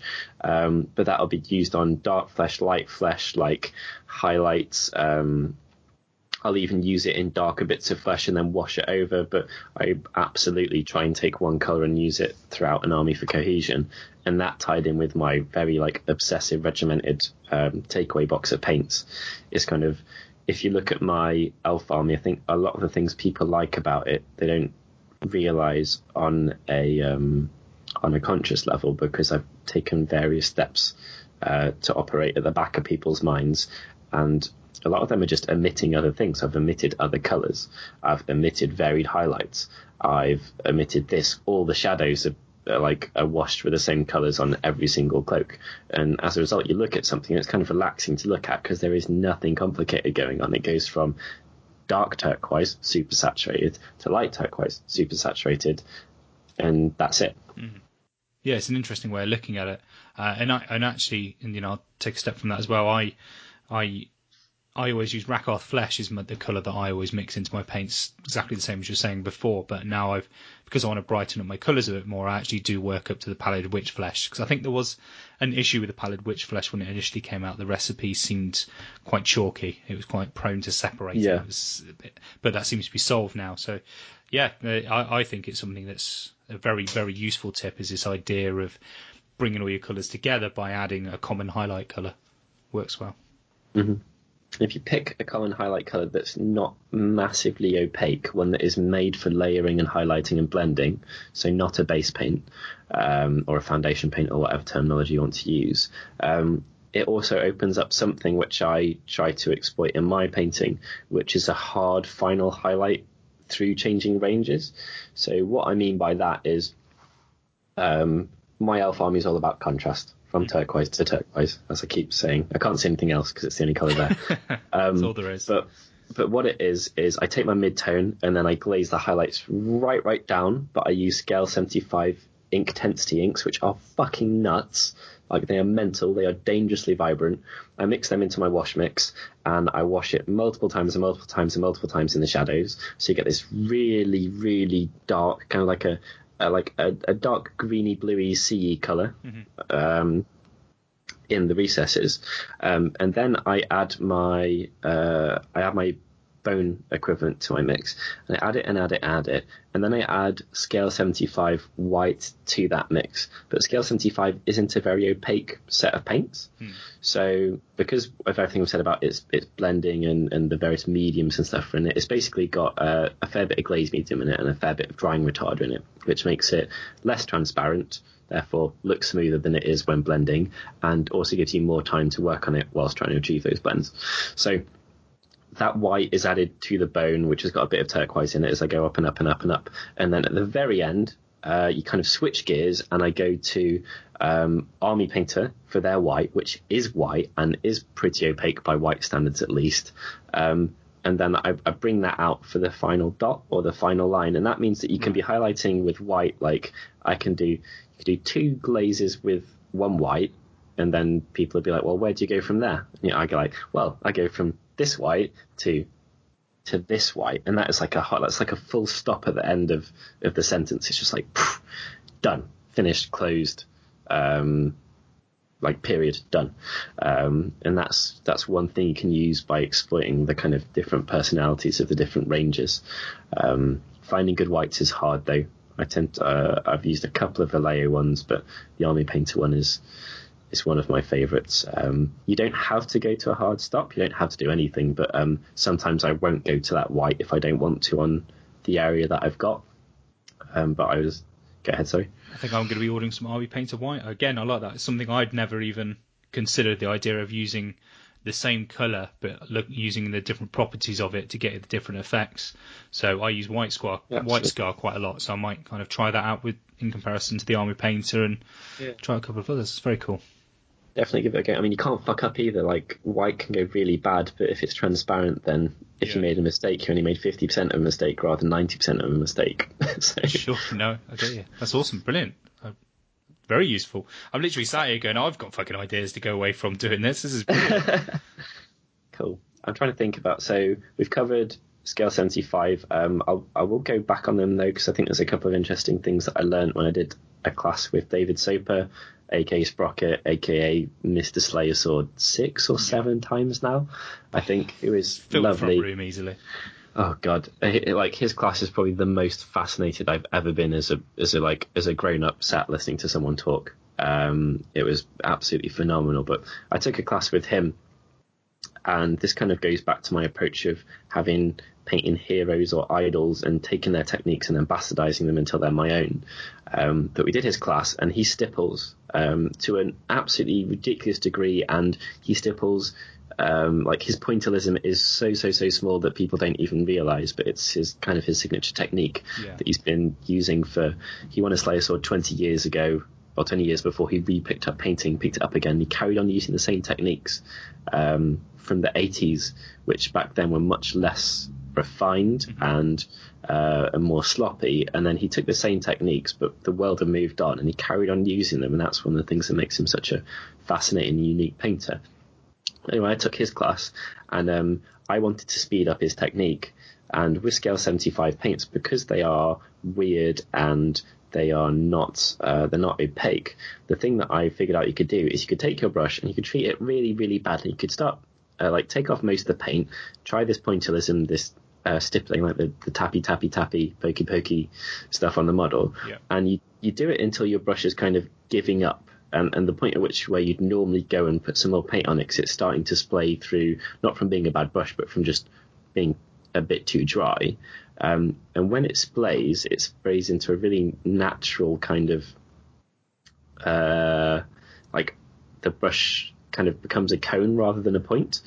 Um, then you can take that brush, take it back to your palette ever so carefully, dip it into your paint, and then you can use that to stip on the model. And because the paint isn't opaque, you can get an all over general blend that isn't done through uniform glazing and therefore is much faster. It's a difficult thing to explain, but it's kind of like the spray can tool on paint, on MS Yeah, Paint. Right. Um, it's using that to blend rather than trying to use like a, a fade. Um, and and you can do it really fast. So my Stormcasts, um, my five Judicators that I've painted that are in my army, um, I reckon it probably made them to take a fifth of the time that they would have taken otherwise. So the models took two to three hours each instead of, without any exaggeration whatsoever, seven to ten, maybe seven to twelve, if I was doing it glazing. And since then, I've used that technique more and more. I've not painted too much, but I've used it more than never, which is how much I used it before, to try and try and get areas covered fast. And one of the nice things about it is really difficult areas to do blending on like rounded shoulder plates or spheres or like rounded heads. It doesn't have to be on metallic stuff at all, not by any means. no.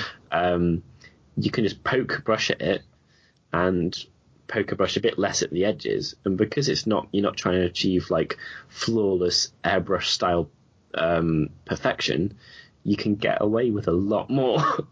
Sorry, you can get away with a lot more, and you can add highlights to it, and you can shade it down a lot faster because you're just poking at your model. Um, it's much easier on large, heroic, chunky Stormcast than it would be on delicate elves or something like that. Uh, don't get me wrong, but it Yeah, is um, it's a very interesting technique.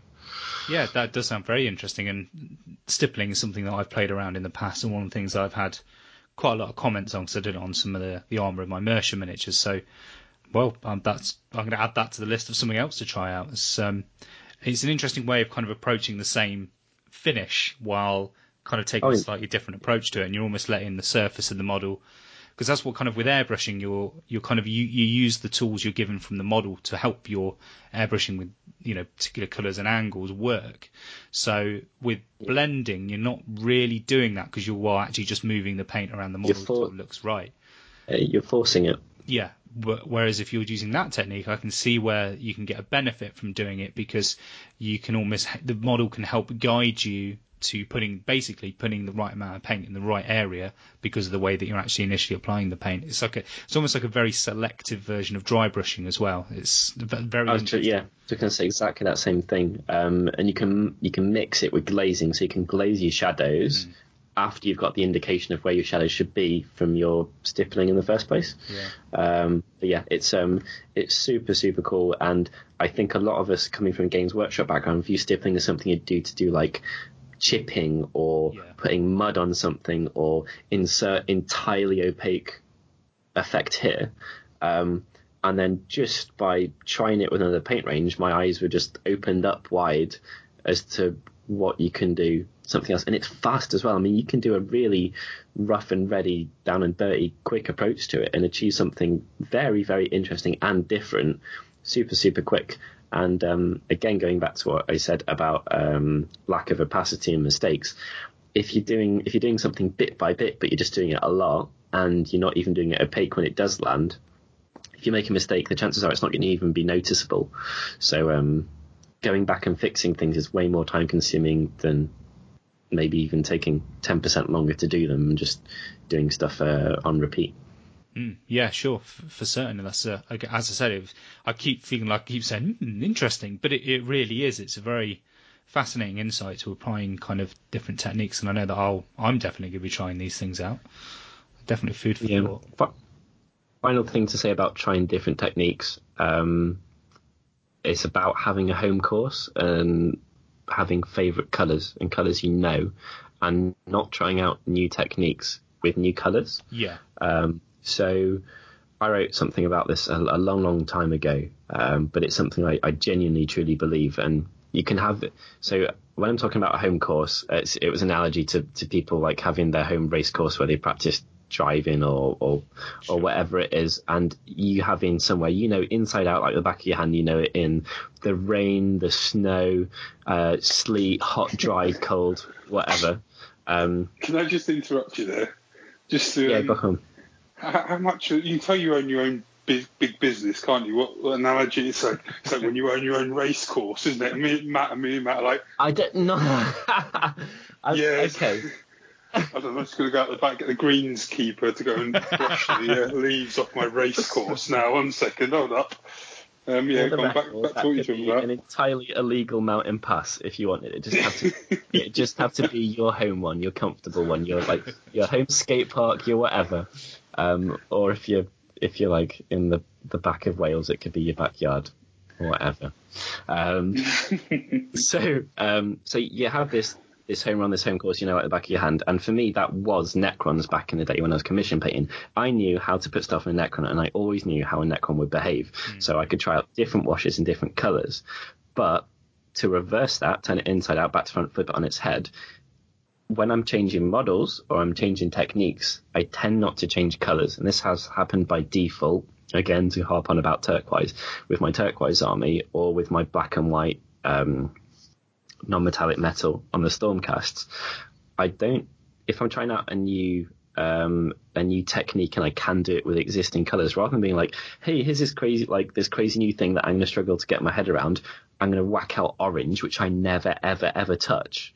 Um, it's actually a really, really bad idea because you don't know what you're going to highlight with. You don't know what works well to shade that orange. You don't know, um, you don't know if it's a potentially chalky one. You don't know if it reacts badly with water or glaze medium, or you shouldn't use spit with it.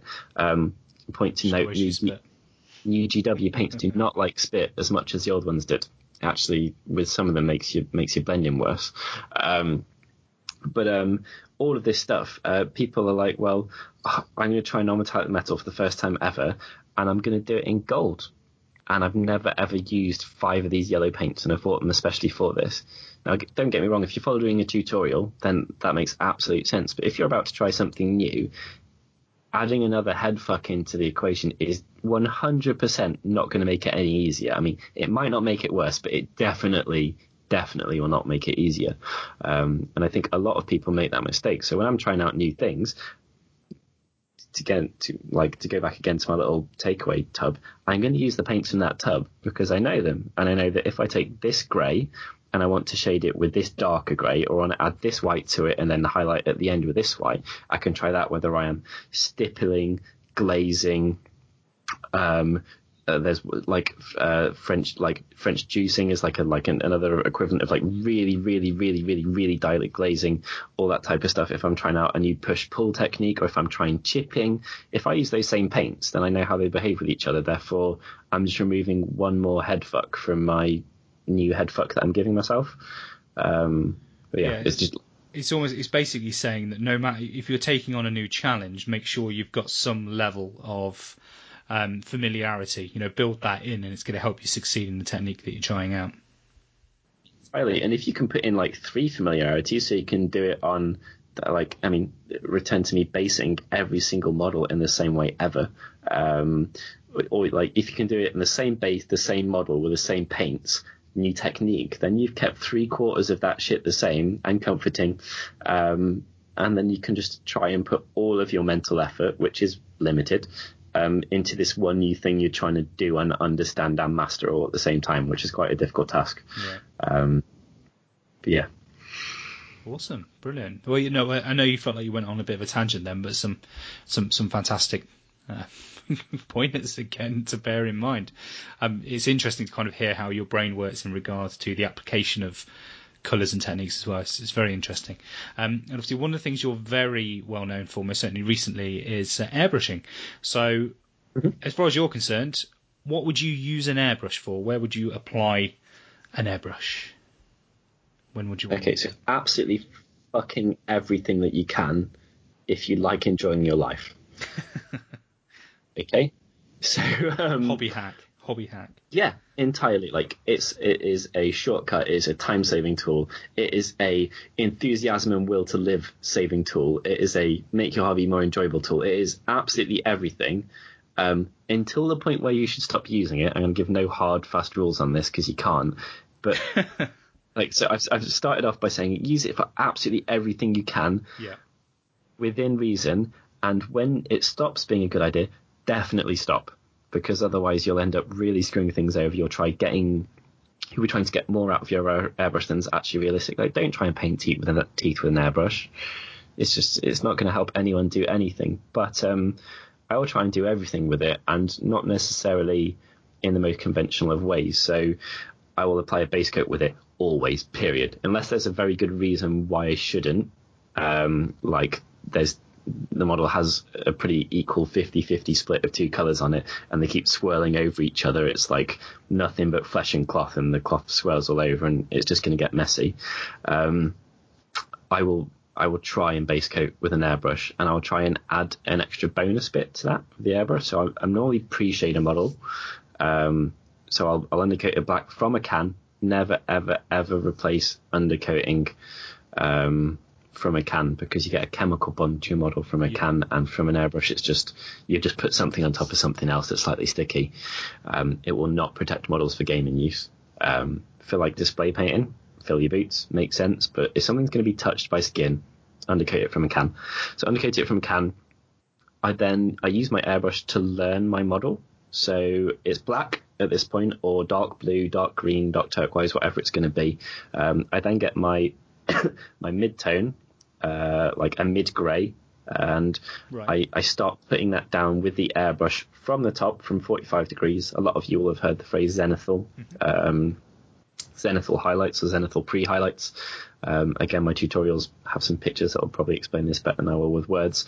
I put that down and at this point, I'm learning my model. I'm also finding out the bits where I didn't remove seal lines and stuff like that, which is kind of helpful for. Um, so you do that all over the model, and then you get your highlight being white at this stage, and you, you dot that where you think you should on the model. And this is a fantastic way to learn, like, however you want to put it, the soul, the personality of a model before you actually start putting a brush on it.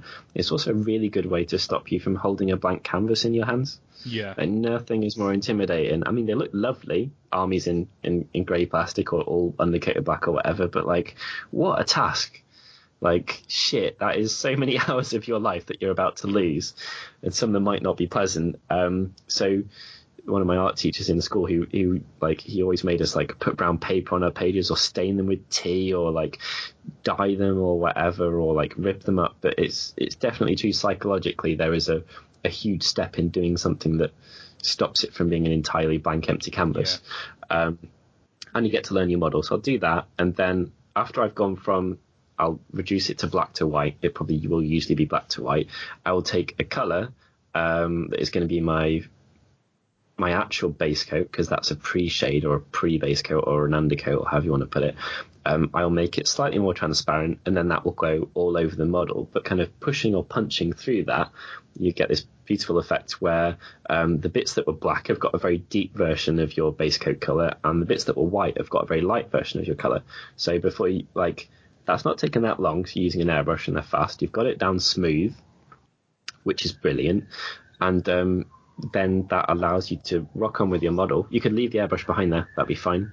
Um, or you can get another color and, and exaggerate your highlights or nuance your shades or anything like that. Um, and that, that lets you go there. But um, that's where I started off with it. But then I realized that I could put washes through an airbrush. um, I could do um, paint splatters with an airbrush, which is completely uncontrollable and therefore is the most fun and worrying thing ever at the same time. Um, and um, I, I got more and more. I realised actually I missed out one of the ranges, the paint ranges I should have spoken about. But I realised um, in with introducing Tamiya to what I was doing, I could achieve very, very like kind of closer to like end of model stage stuff I could do through the airbrush because they they airbrush like liquid silk. They're an amazing range. Um, so I could like dot foreheads with them or like catch cheekbones or or whatever it is. And um, more and more airbrushing for me is has become something that goes on throughout a model. Not like you pick right. it up and you start and then you stop. Like my uh, my Stormcast, my Prime, my Judicators uh, that I've already mentioned. So I, I airbrush appreciated them, like I've said. I learnt the model, did did some stages on them, then put a grey down, then a lighter grey, and then a darker grey in the recesses. Then I got the brush out and I washed them with a brush. I stipple them with a brush. Then I got the airbrush out again, and I really, really carefully, whilst cheating myself, um, put little dots of highlight um, over my brushwork. Oh, and then. I got a brush. I got a brush, and I put a smaller dot in the middle of that highlight, or I stippled on top of that, or I shaded around the edge, or I fixed a mistake. Um, so it's become less like first 30% airbrush, next 70% brush. It's become more like first quarter airbrush, like then like a third painting, and then like 10% airbrush, 10% brush, 10% airbrush, fix mistakes with brush, finish. Um, on high end stuff. So you can put it in anywhere you want. You can mask with fingers really easily. You can mask with Blu Tack really easily. You can just mask by angle, like holding your model at the right angle will just make sure things don't get hit or do get hit depending on what you want. So more and more as I've I've got comfortable with it and I've got comfortable with the paint ranges I'm putting through. That's, that's had a big effect on it actually, or with transparency. Uh, so if I fuck up, again, it's not opaque. Um, I've I've begun to use it throughout the process. So I'll I'll get a model and it'll be like 90% done. I'll be like, that highlight is just not bright enough. Like, what am I doing? Um, something that Andy Wardle, who again is a, an incredible painter and a really, really nice guy, uh, is known for painting, um, painting a lot of Golden Demon winning tanks, and now he's moved on to kind of uh, like high end fantasy and historical stuff as, as well as the Space Marines. Um, he told me he'd been to a class with someone else, and that person had said it is never too late to pre-highlight your model, oh, so right. you can get okay. all of your model ninety percent of the way through, and you could be like, like the top of that head needs to be lighter. Like that's fine. Get out your white with the airbrush and and just put white down, and then put your base coat down again. If it's not bright enough, like it is never wrong to go in to put down some something. I'll use white. It could be dark though. It could be uh, so to take something white to put down under something to make sure when you put that green on it or whatever it is that that green is bright as fuck if that's what you want at that time. Um, yeah, I never, I never, never considered that. I'm, I'm very much one of those. I, I put the pre highlights down and then I paint up from there, and then the rest is just, is just brushwork. Yeah. Something I'd never considered. There's no reason why not though, because an airbrush will put down a gradual fade, so it's hard to make a, like once you've got a decent amount of control with one, it's hard to make a, a like a, a, big splurgy yeah. spider mistake on it. Um, they do happen though, and it's heartbreaking when they do. um, but because you've got that fade, you can take like something really organic, like um, uh, like the stacked shoulder on a on a bloodthirster or whatever, where he's got his he's got his shoulder muscles and they're, they're all bulging, and you could be like, like I just want the recesses of that to be darker. Fuck it, it's fine. Get out your airbrush, put some blue in it to shade your red, and then run it down the middle of that because you can't all like hold it at a certain angle where you, uh, you, you take the model and you're aiming at it from below to make it so the bottom of that muscle is darker to make the top of it look brighter. Um, and you've the airbrush therefore is this tool. If you if you think of your model as like nothing but mid-tone to grossly exaggerate, mm-hmm. um, that mid-tone can look twice as bright if it's next to something dark, or it can look twice as dark if it's next to something bright. And with an airbrush, you can take that, let's say we've got a yellow model, and I want to shade it with purple, which is an example I use a lot because I like the color combination. You've got this kind of yellowy, sandy model, and it goes up to a typical like uh, like bony highlight. If you want that highlight to look way, way, way brighter, rather than painting white on the edge of that highlight, you could just get out the purple or a blue or whatever you've chosen, take your model, tilt it, and aim from the bottom and hit the bottom of panels if it's a 40k one, or um, the bottom of organic volumes if it's a fantasy one. Then look at it, and from the front rather than from below or the top, that model looks like the bright bits are twice as bright just because you spent literally like 10 seconds hitting the bottom of it with a um, with a darker color, Yeah, and you get to introduce a nuance to it as well, or a filter, or an interest color, or a spot color, or you get to pull coherency from somewhere else in the model. Let's say it's got purple cape, and you get to put that all over the model in about two minutes um, in a really subtle way. So um, yeah, that's kind of one of the most recent realizations for me is that the, like the airbrush does not stop. Um, you can always go back, you can always add to it, and because it's not opaque and it doesn't put down hard, sharp lines, the capacity to go back in with it is far more than I think people realise. Um, yeah. Yeah. Well, it's definitely a, a realization for me as well. So that's brilliant. So talking about another technique that you, um, the, again, you're very well known for, which is almost kind of what a lot of people consider an entry level technique, which is dry brushing. So when Yeah. would when would you apply dry brushing to a to a higher level? Okay, so there is a hard and fast rule here, and it's if your model is in plastic, it's allowed, and if your model isn't in plastic, you probably shouldn't consider doing this technique. Right. Um, now, this is a really very weird thing, but I'll, I'll explain the reasoning behind it. So, brief introduction to sculpting. However many years ago, people sculpted green stuff. They sculpted with um, uh, like Fimo. They sculpted with loads of um, actual physical, tangible, analog things. Um, and part of the process of that is you, you sculpt a bit and you let it dry, and then you do the next bit on top of it. Now, like back to reality, in current day with CAD, computer aided design, and designing models like that, one of the processes that people have is they can go back and they can post production models. So when something looks like it's finished, they can take a tool and they can raise every single lip on that model. And this is one of the reasons why painting's got easier and models have got better, and everyone can be a better painter or a faster painter or a more efficient painter. Sure. Is they can take the lip of that armor, um, the uh, if you think of a Nurgle model, because um, I've, I've painted plenty of plague bearers and stuff like that, where it's got an open sore, yummy, uh, where it's got an open sore with some rib exposed or whatever, that skin around that sore, back in the day, um, it would have just it would have just been flat and it would have ended and then there would have been bone. But what someone can do now is they can pull the edge of that up just a little bit, and that'll mean a couple of things. One, if you wash it, it will highlight itself because the very edge of it is artificially raised and exaggerated. Um, two, for exactly the same reason, if you brush a brush over it gently, dry brushing, um, with not much paint on the brush, again, it'll like it that bit sticks up. And dry brushing is based on texture, like the model does the work for you with dry brushing. And if that model is doing way more work for you anyway, because someone, someone for their job as a professional, we'll talk about GW models here, Sure. um, who are at the very fucking top of their game because their sculptures are incredible. If someone has specifically spent the final part of their model making sure that it is a joy to paint and it reacts well with washes and shades, which are now in, in every painter's arsenal, um, when you take out dry brushing, which I think is one of the reasons why it, it deserves a revival, you can do incredible stuff incredibly fast because the model will do it for you.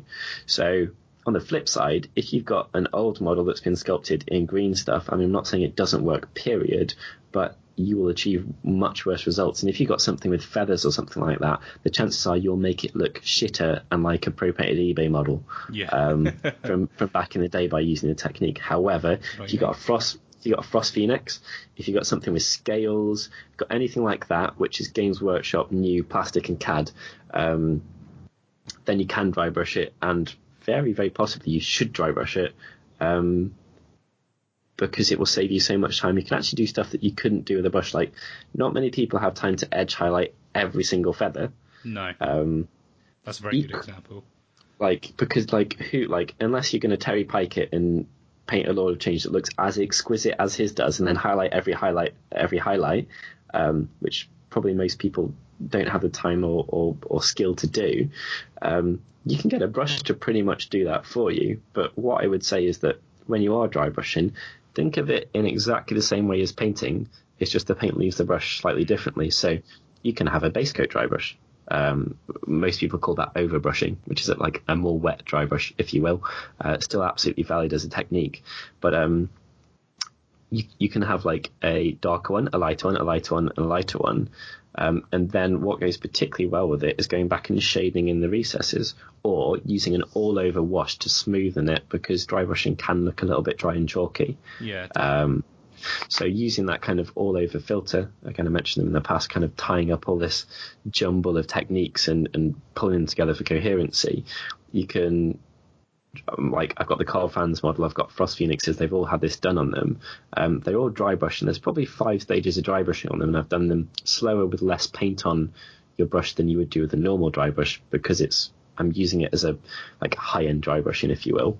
Um, while you're doing that, um, you can get a really really nice variety and then a sharp edge highlight. Then you wash it all over, and um, and everything is pulled back together and it doesn't look so odd that you did dry brushing at the end stage of a model. I mean, you can still then get your brush and do a final, like a white or something. Um, but it's like wherever and whenever you can, if you want to do stuff faster. But um, also at the same time, take a little bit longer doing the dry brushing.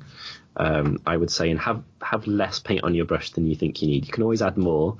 You can't, however, go in reverse if you've done a great big smear down no, I think we've all uh, seen we've all seen examples of bad dry brushing, and like you say, I think it's because it's been rushed. Yeah, hundred um, percent. Dry brush across features, never up and down them as well. So if you think if you got a like a fence in front of you, you should be going from left uh, with vertical slats of wood. Mm. You should be going left to right on that. You should not be going up and down down the creases because you're there to catch the raised details. So you need to be at absolute 90 degree opposition to them. Um, I think people like because it's not done as much as a technique anymore. It's not like introduced or led in White Dwarf as much. Um, people, there's a lot of people who've heard of it and then quite rightly won't, won't have any idea about the application or yeah, actually, actually, what you should do, how much paint should be on your brush, um, stuff like that. Yeah, use it whenever you can. It's awesome and it's very very underused and the better models get, which they're just getting better and better in plastic anyway. Um, the more it's a viable technique, and also models are getting bigger. so, yeah, they really are. It's, it's, definitely becoming much more viable. It was almost a, a, dirty word, really. You could see you could see people dry brushing Space Marines. You know, the old, you know, original yeah. models, very very curvy surfaces, and you know, it just looks shit. Um, but yeah, like I say, with the model miniatures and the way that things are done now, and you know, using things like makeup makeup brushes rather than actual dry brushes, so they're much softer, yeah. they hold much less paint. Um, yeah, you can get some fantastic results. One final thing I'd say about it is get a small piece of scenery, try it out on that first, like something with bricks, um, like a, a in plastic, like a tower or ruins or whatever. Get a Games Workshop one, like save yourselves the hassle. Um, try it out on that and try and think about in the same way you'd have stages one, two, three, four, and five of normal paints being base coat, sorry, undercoat, base coat, um, wash, highlight, blah blah blah. Take that approach, but do it with dry brushing and just see what you get because it's like taking something with really sharp, obvious edges like bricks. It's a bit more um, obvious and slightly less worrying than doing it on something organic like muscles or feathers or something on a on a rounded model. definitely, yeah. No, I, I totally agree, and I think that is a really good painting terrain in general, particularly nowadays with the newer GW um, Rangers, is a really good way of kind of getting back to grips with those kind of techniques. I think that's a nice bit of advice. So, with while we need to kind of take on board all this amazing information that Byron's giving us. If we uh, we take a, a, short break and then we'll come back to kind of just talk around, you know, a bit of motivation and kind of what your goals are for the year going forward. All right, back in a minute. Cool.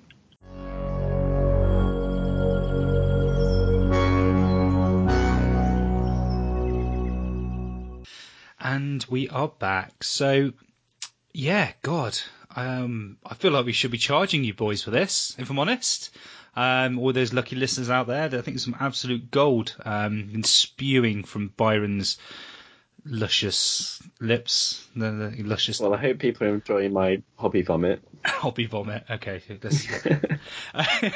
but um, yeah, no, brilliant stuff. Um, but one of the things that I'm always keen to talk about is kind of what are your what are your motivations? What gets you sat down at your desk hobbying, kind of painting? You know, what what is kind of your the environment you like to hobby in? You know, what what pushes you to to get shit done? Yeah. So, like a lot of people, deadlines push me to get stuff done, Yeah. whether they are self-imposed or tournaments or, or whatever. But um, actually, when I'm when I do when I'm doing my hobby in the way that I should, when I'm doing it like journey over destination, Yeah. um, that's proper nerdy reference there for anyone um, who's into Stormlight Archives. When I'm taking that approach, um, I just I, I find it really peaceful. So I really like sitting down and listening to an audiobook uh, or a podcast or whatever, and um, just kind of uh, like doing something real and tangible that's not digital. Um, and and is kind of old fashioned and creative.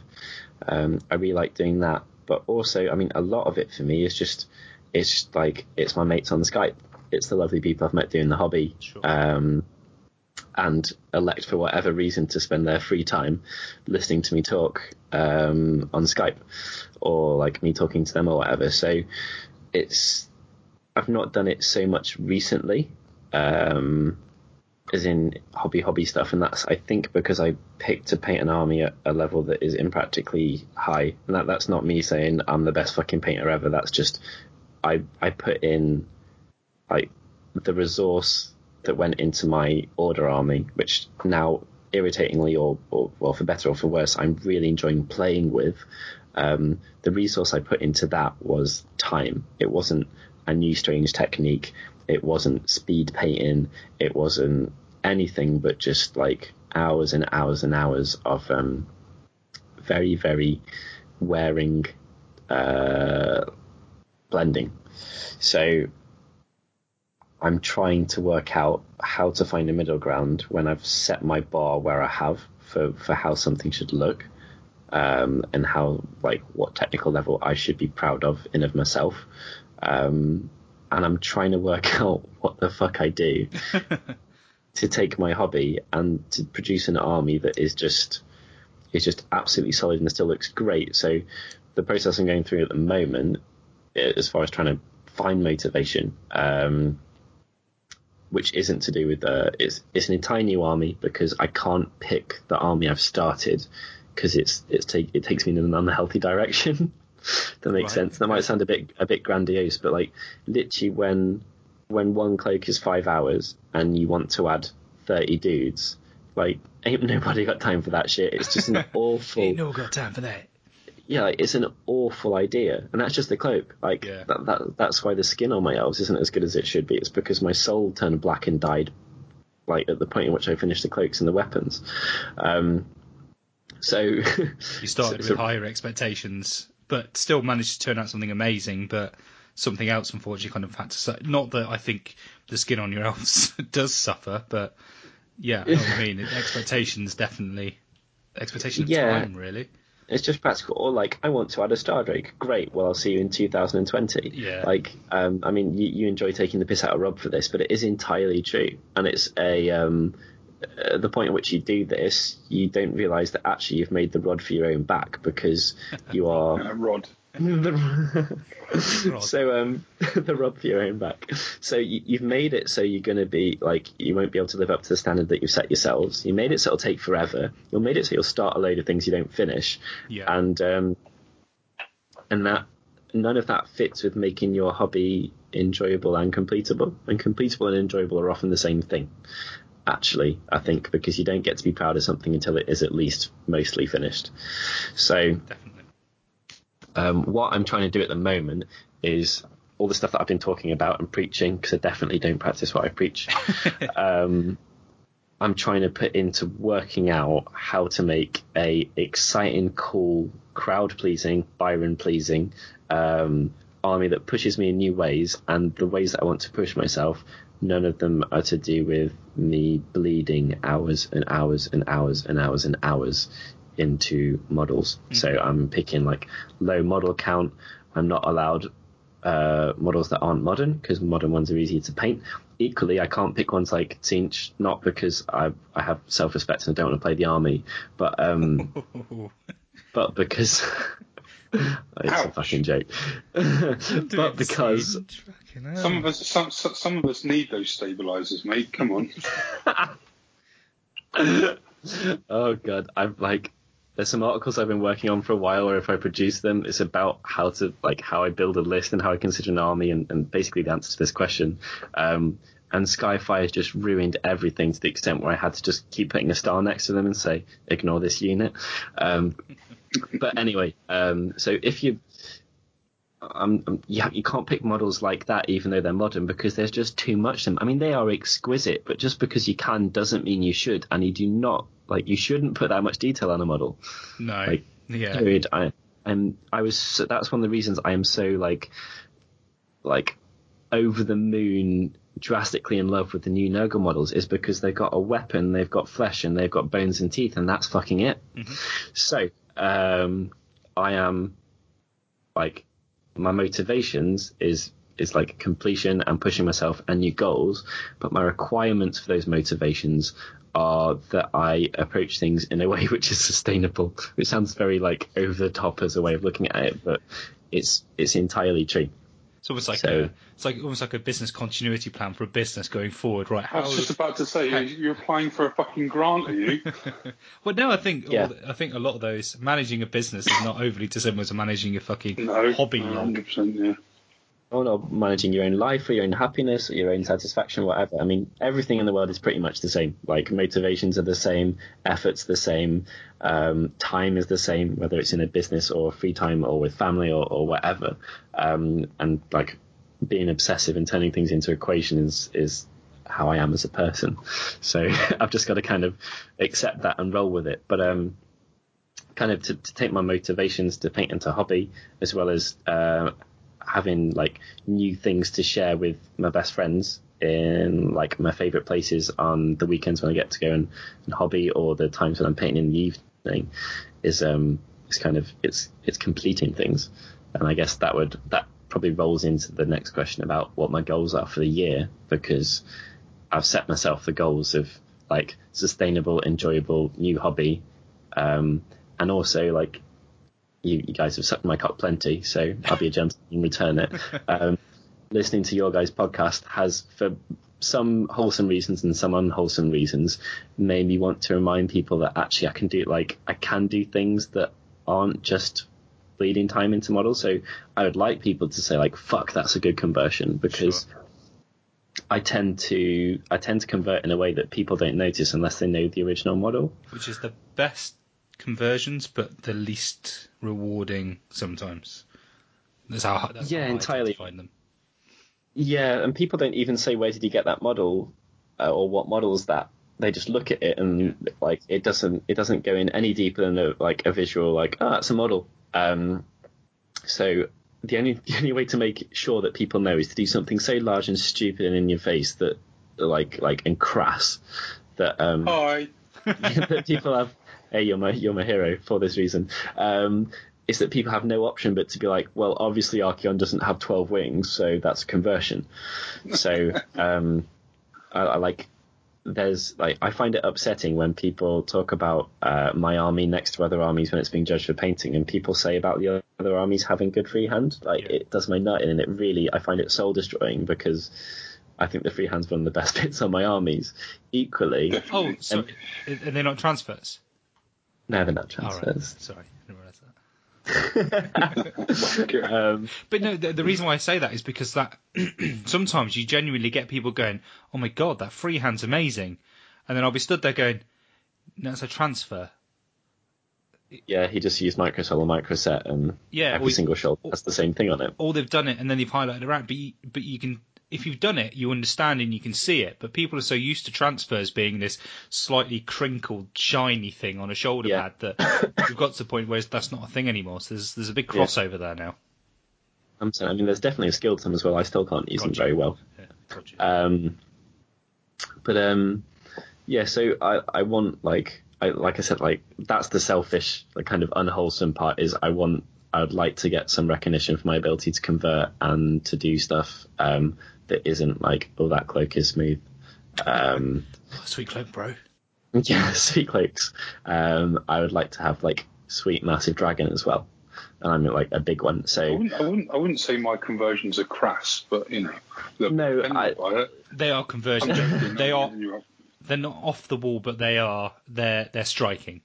They're they're striking. I don't mean crass in application. I mean in terms of the obviousness of like like people know that yours is not a stock model, and that's not because it's a shitly done conversion. Far from it. It's just because nothing that big or mental, like they know nothing that big or mental is in Games Workshop's repertoire currently. Yeah. So um, as far as people in the tournament scene anyway. So if you get someone who's new to the hobby, they might they might go into their Games Workshop with a picture of your model and say, where do I buy this? Um, but as far as people at the tournament scene, they will see yours and they will know like, fuck, that's a lot of work. And if I didn't know that it wasn't a model, I think it was a model. Therefore, it's done really technically well and beautifully as well. So You know, By- Byron, Byron, you just you've not only it was like a, a double-edged sword. Then not only have you it was a, a lovely comment, uh, but the word currently is a bit of a trigger because I swear they've got some sort of every time I do a nice conversion, I'm, I'm, I'm I'm waiting for a demon prince version of Abaddon that looks exactly like my Be'lakor now. You do when realise that that? happens, you put it on a massive base so people know how special you are. Yeah. um, yeah, so like I would, I would like to do that, and I want to do it in a way that, um, like I want to have an army that people can't not look at, can't not consider, at least consider for best painted, and one that is, um, is very, very different from anything that I've got currently. So it can't be red like my death, or it can't be red and black and white like my death, and it can't be turquoise and black and white like my order, and it can't be kind of mishmash yellow and green like my destruction. So, I mean, the faction I'm left with there, because I've listed three out of the four, the faction I'm left with is Chaos, and the colours I'm left with are yellow, basically. So, um, Oh, I like a bit of yellow. I love yellow, I love shading, as I've mentioned. So, um, absolutely nuts, in your face, heavily, heavily converted, low model count, um, striking yellow Nurgle is, is my hobby goal for this year that I would like to output. I approve. Wholeheartedly approve. Um, well, I think we'll have to. Yeah, we, what we're be- going to have to um, do some uh, conversion, kit bash, whatever you want to call them, Skype sessions if you want, Byron. I'm, uh, I'll be well up for that. I love that. It's um I've forgotten how long it takes to do things properly. like together bits of a model yesterday. Um so like it's it's not much of a spoiler, I'm sure I'll share pictures with um with like the public at some point. But um I'm taking Archaon's wings and I'm trying to make this big hovering horrible nurgly version of him using that abdomen from an Arachnarok or, or thorax or whatever it is, like the belly and below. Um, Very nice. Taking that, and so I want I want something to look like it could fly, so its model can't be it's like the the body of the model can't be massive. But I want it to look really like organic and um, Well, and disgusting. I've, I've, I'll, I'll soon, soon be having some spare Mortarion wings if you're interested. I'll have to see. So I'll um I'll send you a picture of uh, of where I'm at with it now. But yesterday I got Archaon. I glued together different bits of him separately, and I just realised how long it takes. I got to glue them together separately because I can't put all the model together because then I'd have to chop it apart again.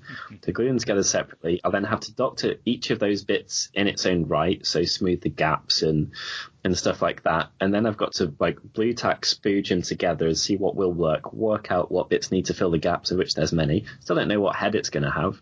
Um, it's horribly time consuming. It's so much more relaxing just to buy a model and paint it.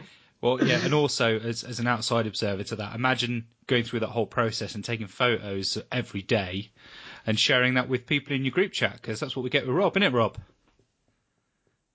Well, I can I can stop at any time if you want. No, we love it, really. We love it. So your Um, your your big conversion. So what are you doing for the drill arms for your sweet Pokemon Beedrill? I have no idea. The Arachnarok ones are pointy, and his his body would be front facing already. But I think I might look into the Tyranid range as well and see if there's there's anything there. I mean, I'm saying this, it, it may well not happen because I might realise just how much effort it's going to take, or I might like I I should enjoy playing with the army. One of the reasons for having a practice game recently, like a game outside of a tournament, was to to give Tom, I know, was to give Tom Maudsley uh, some practice for the new Nurgle and for me to see what the new Nurgle's like. And it's interesting and they're varied and they're cool. Yeah. Um, They're a very good So- so I think there, there's a lot of scope there for for future enjoyment. So I've like I've qualified for the finals.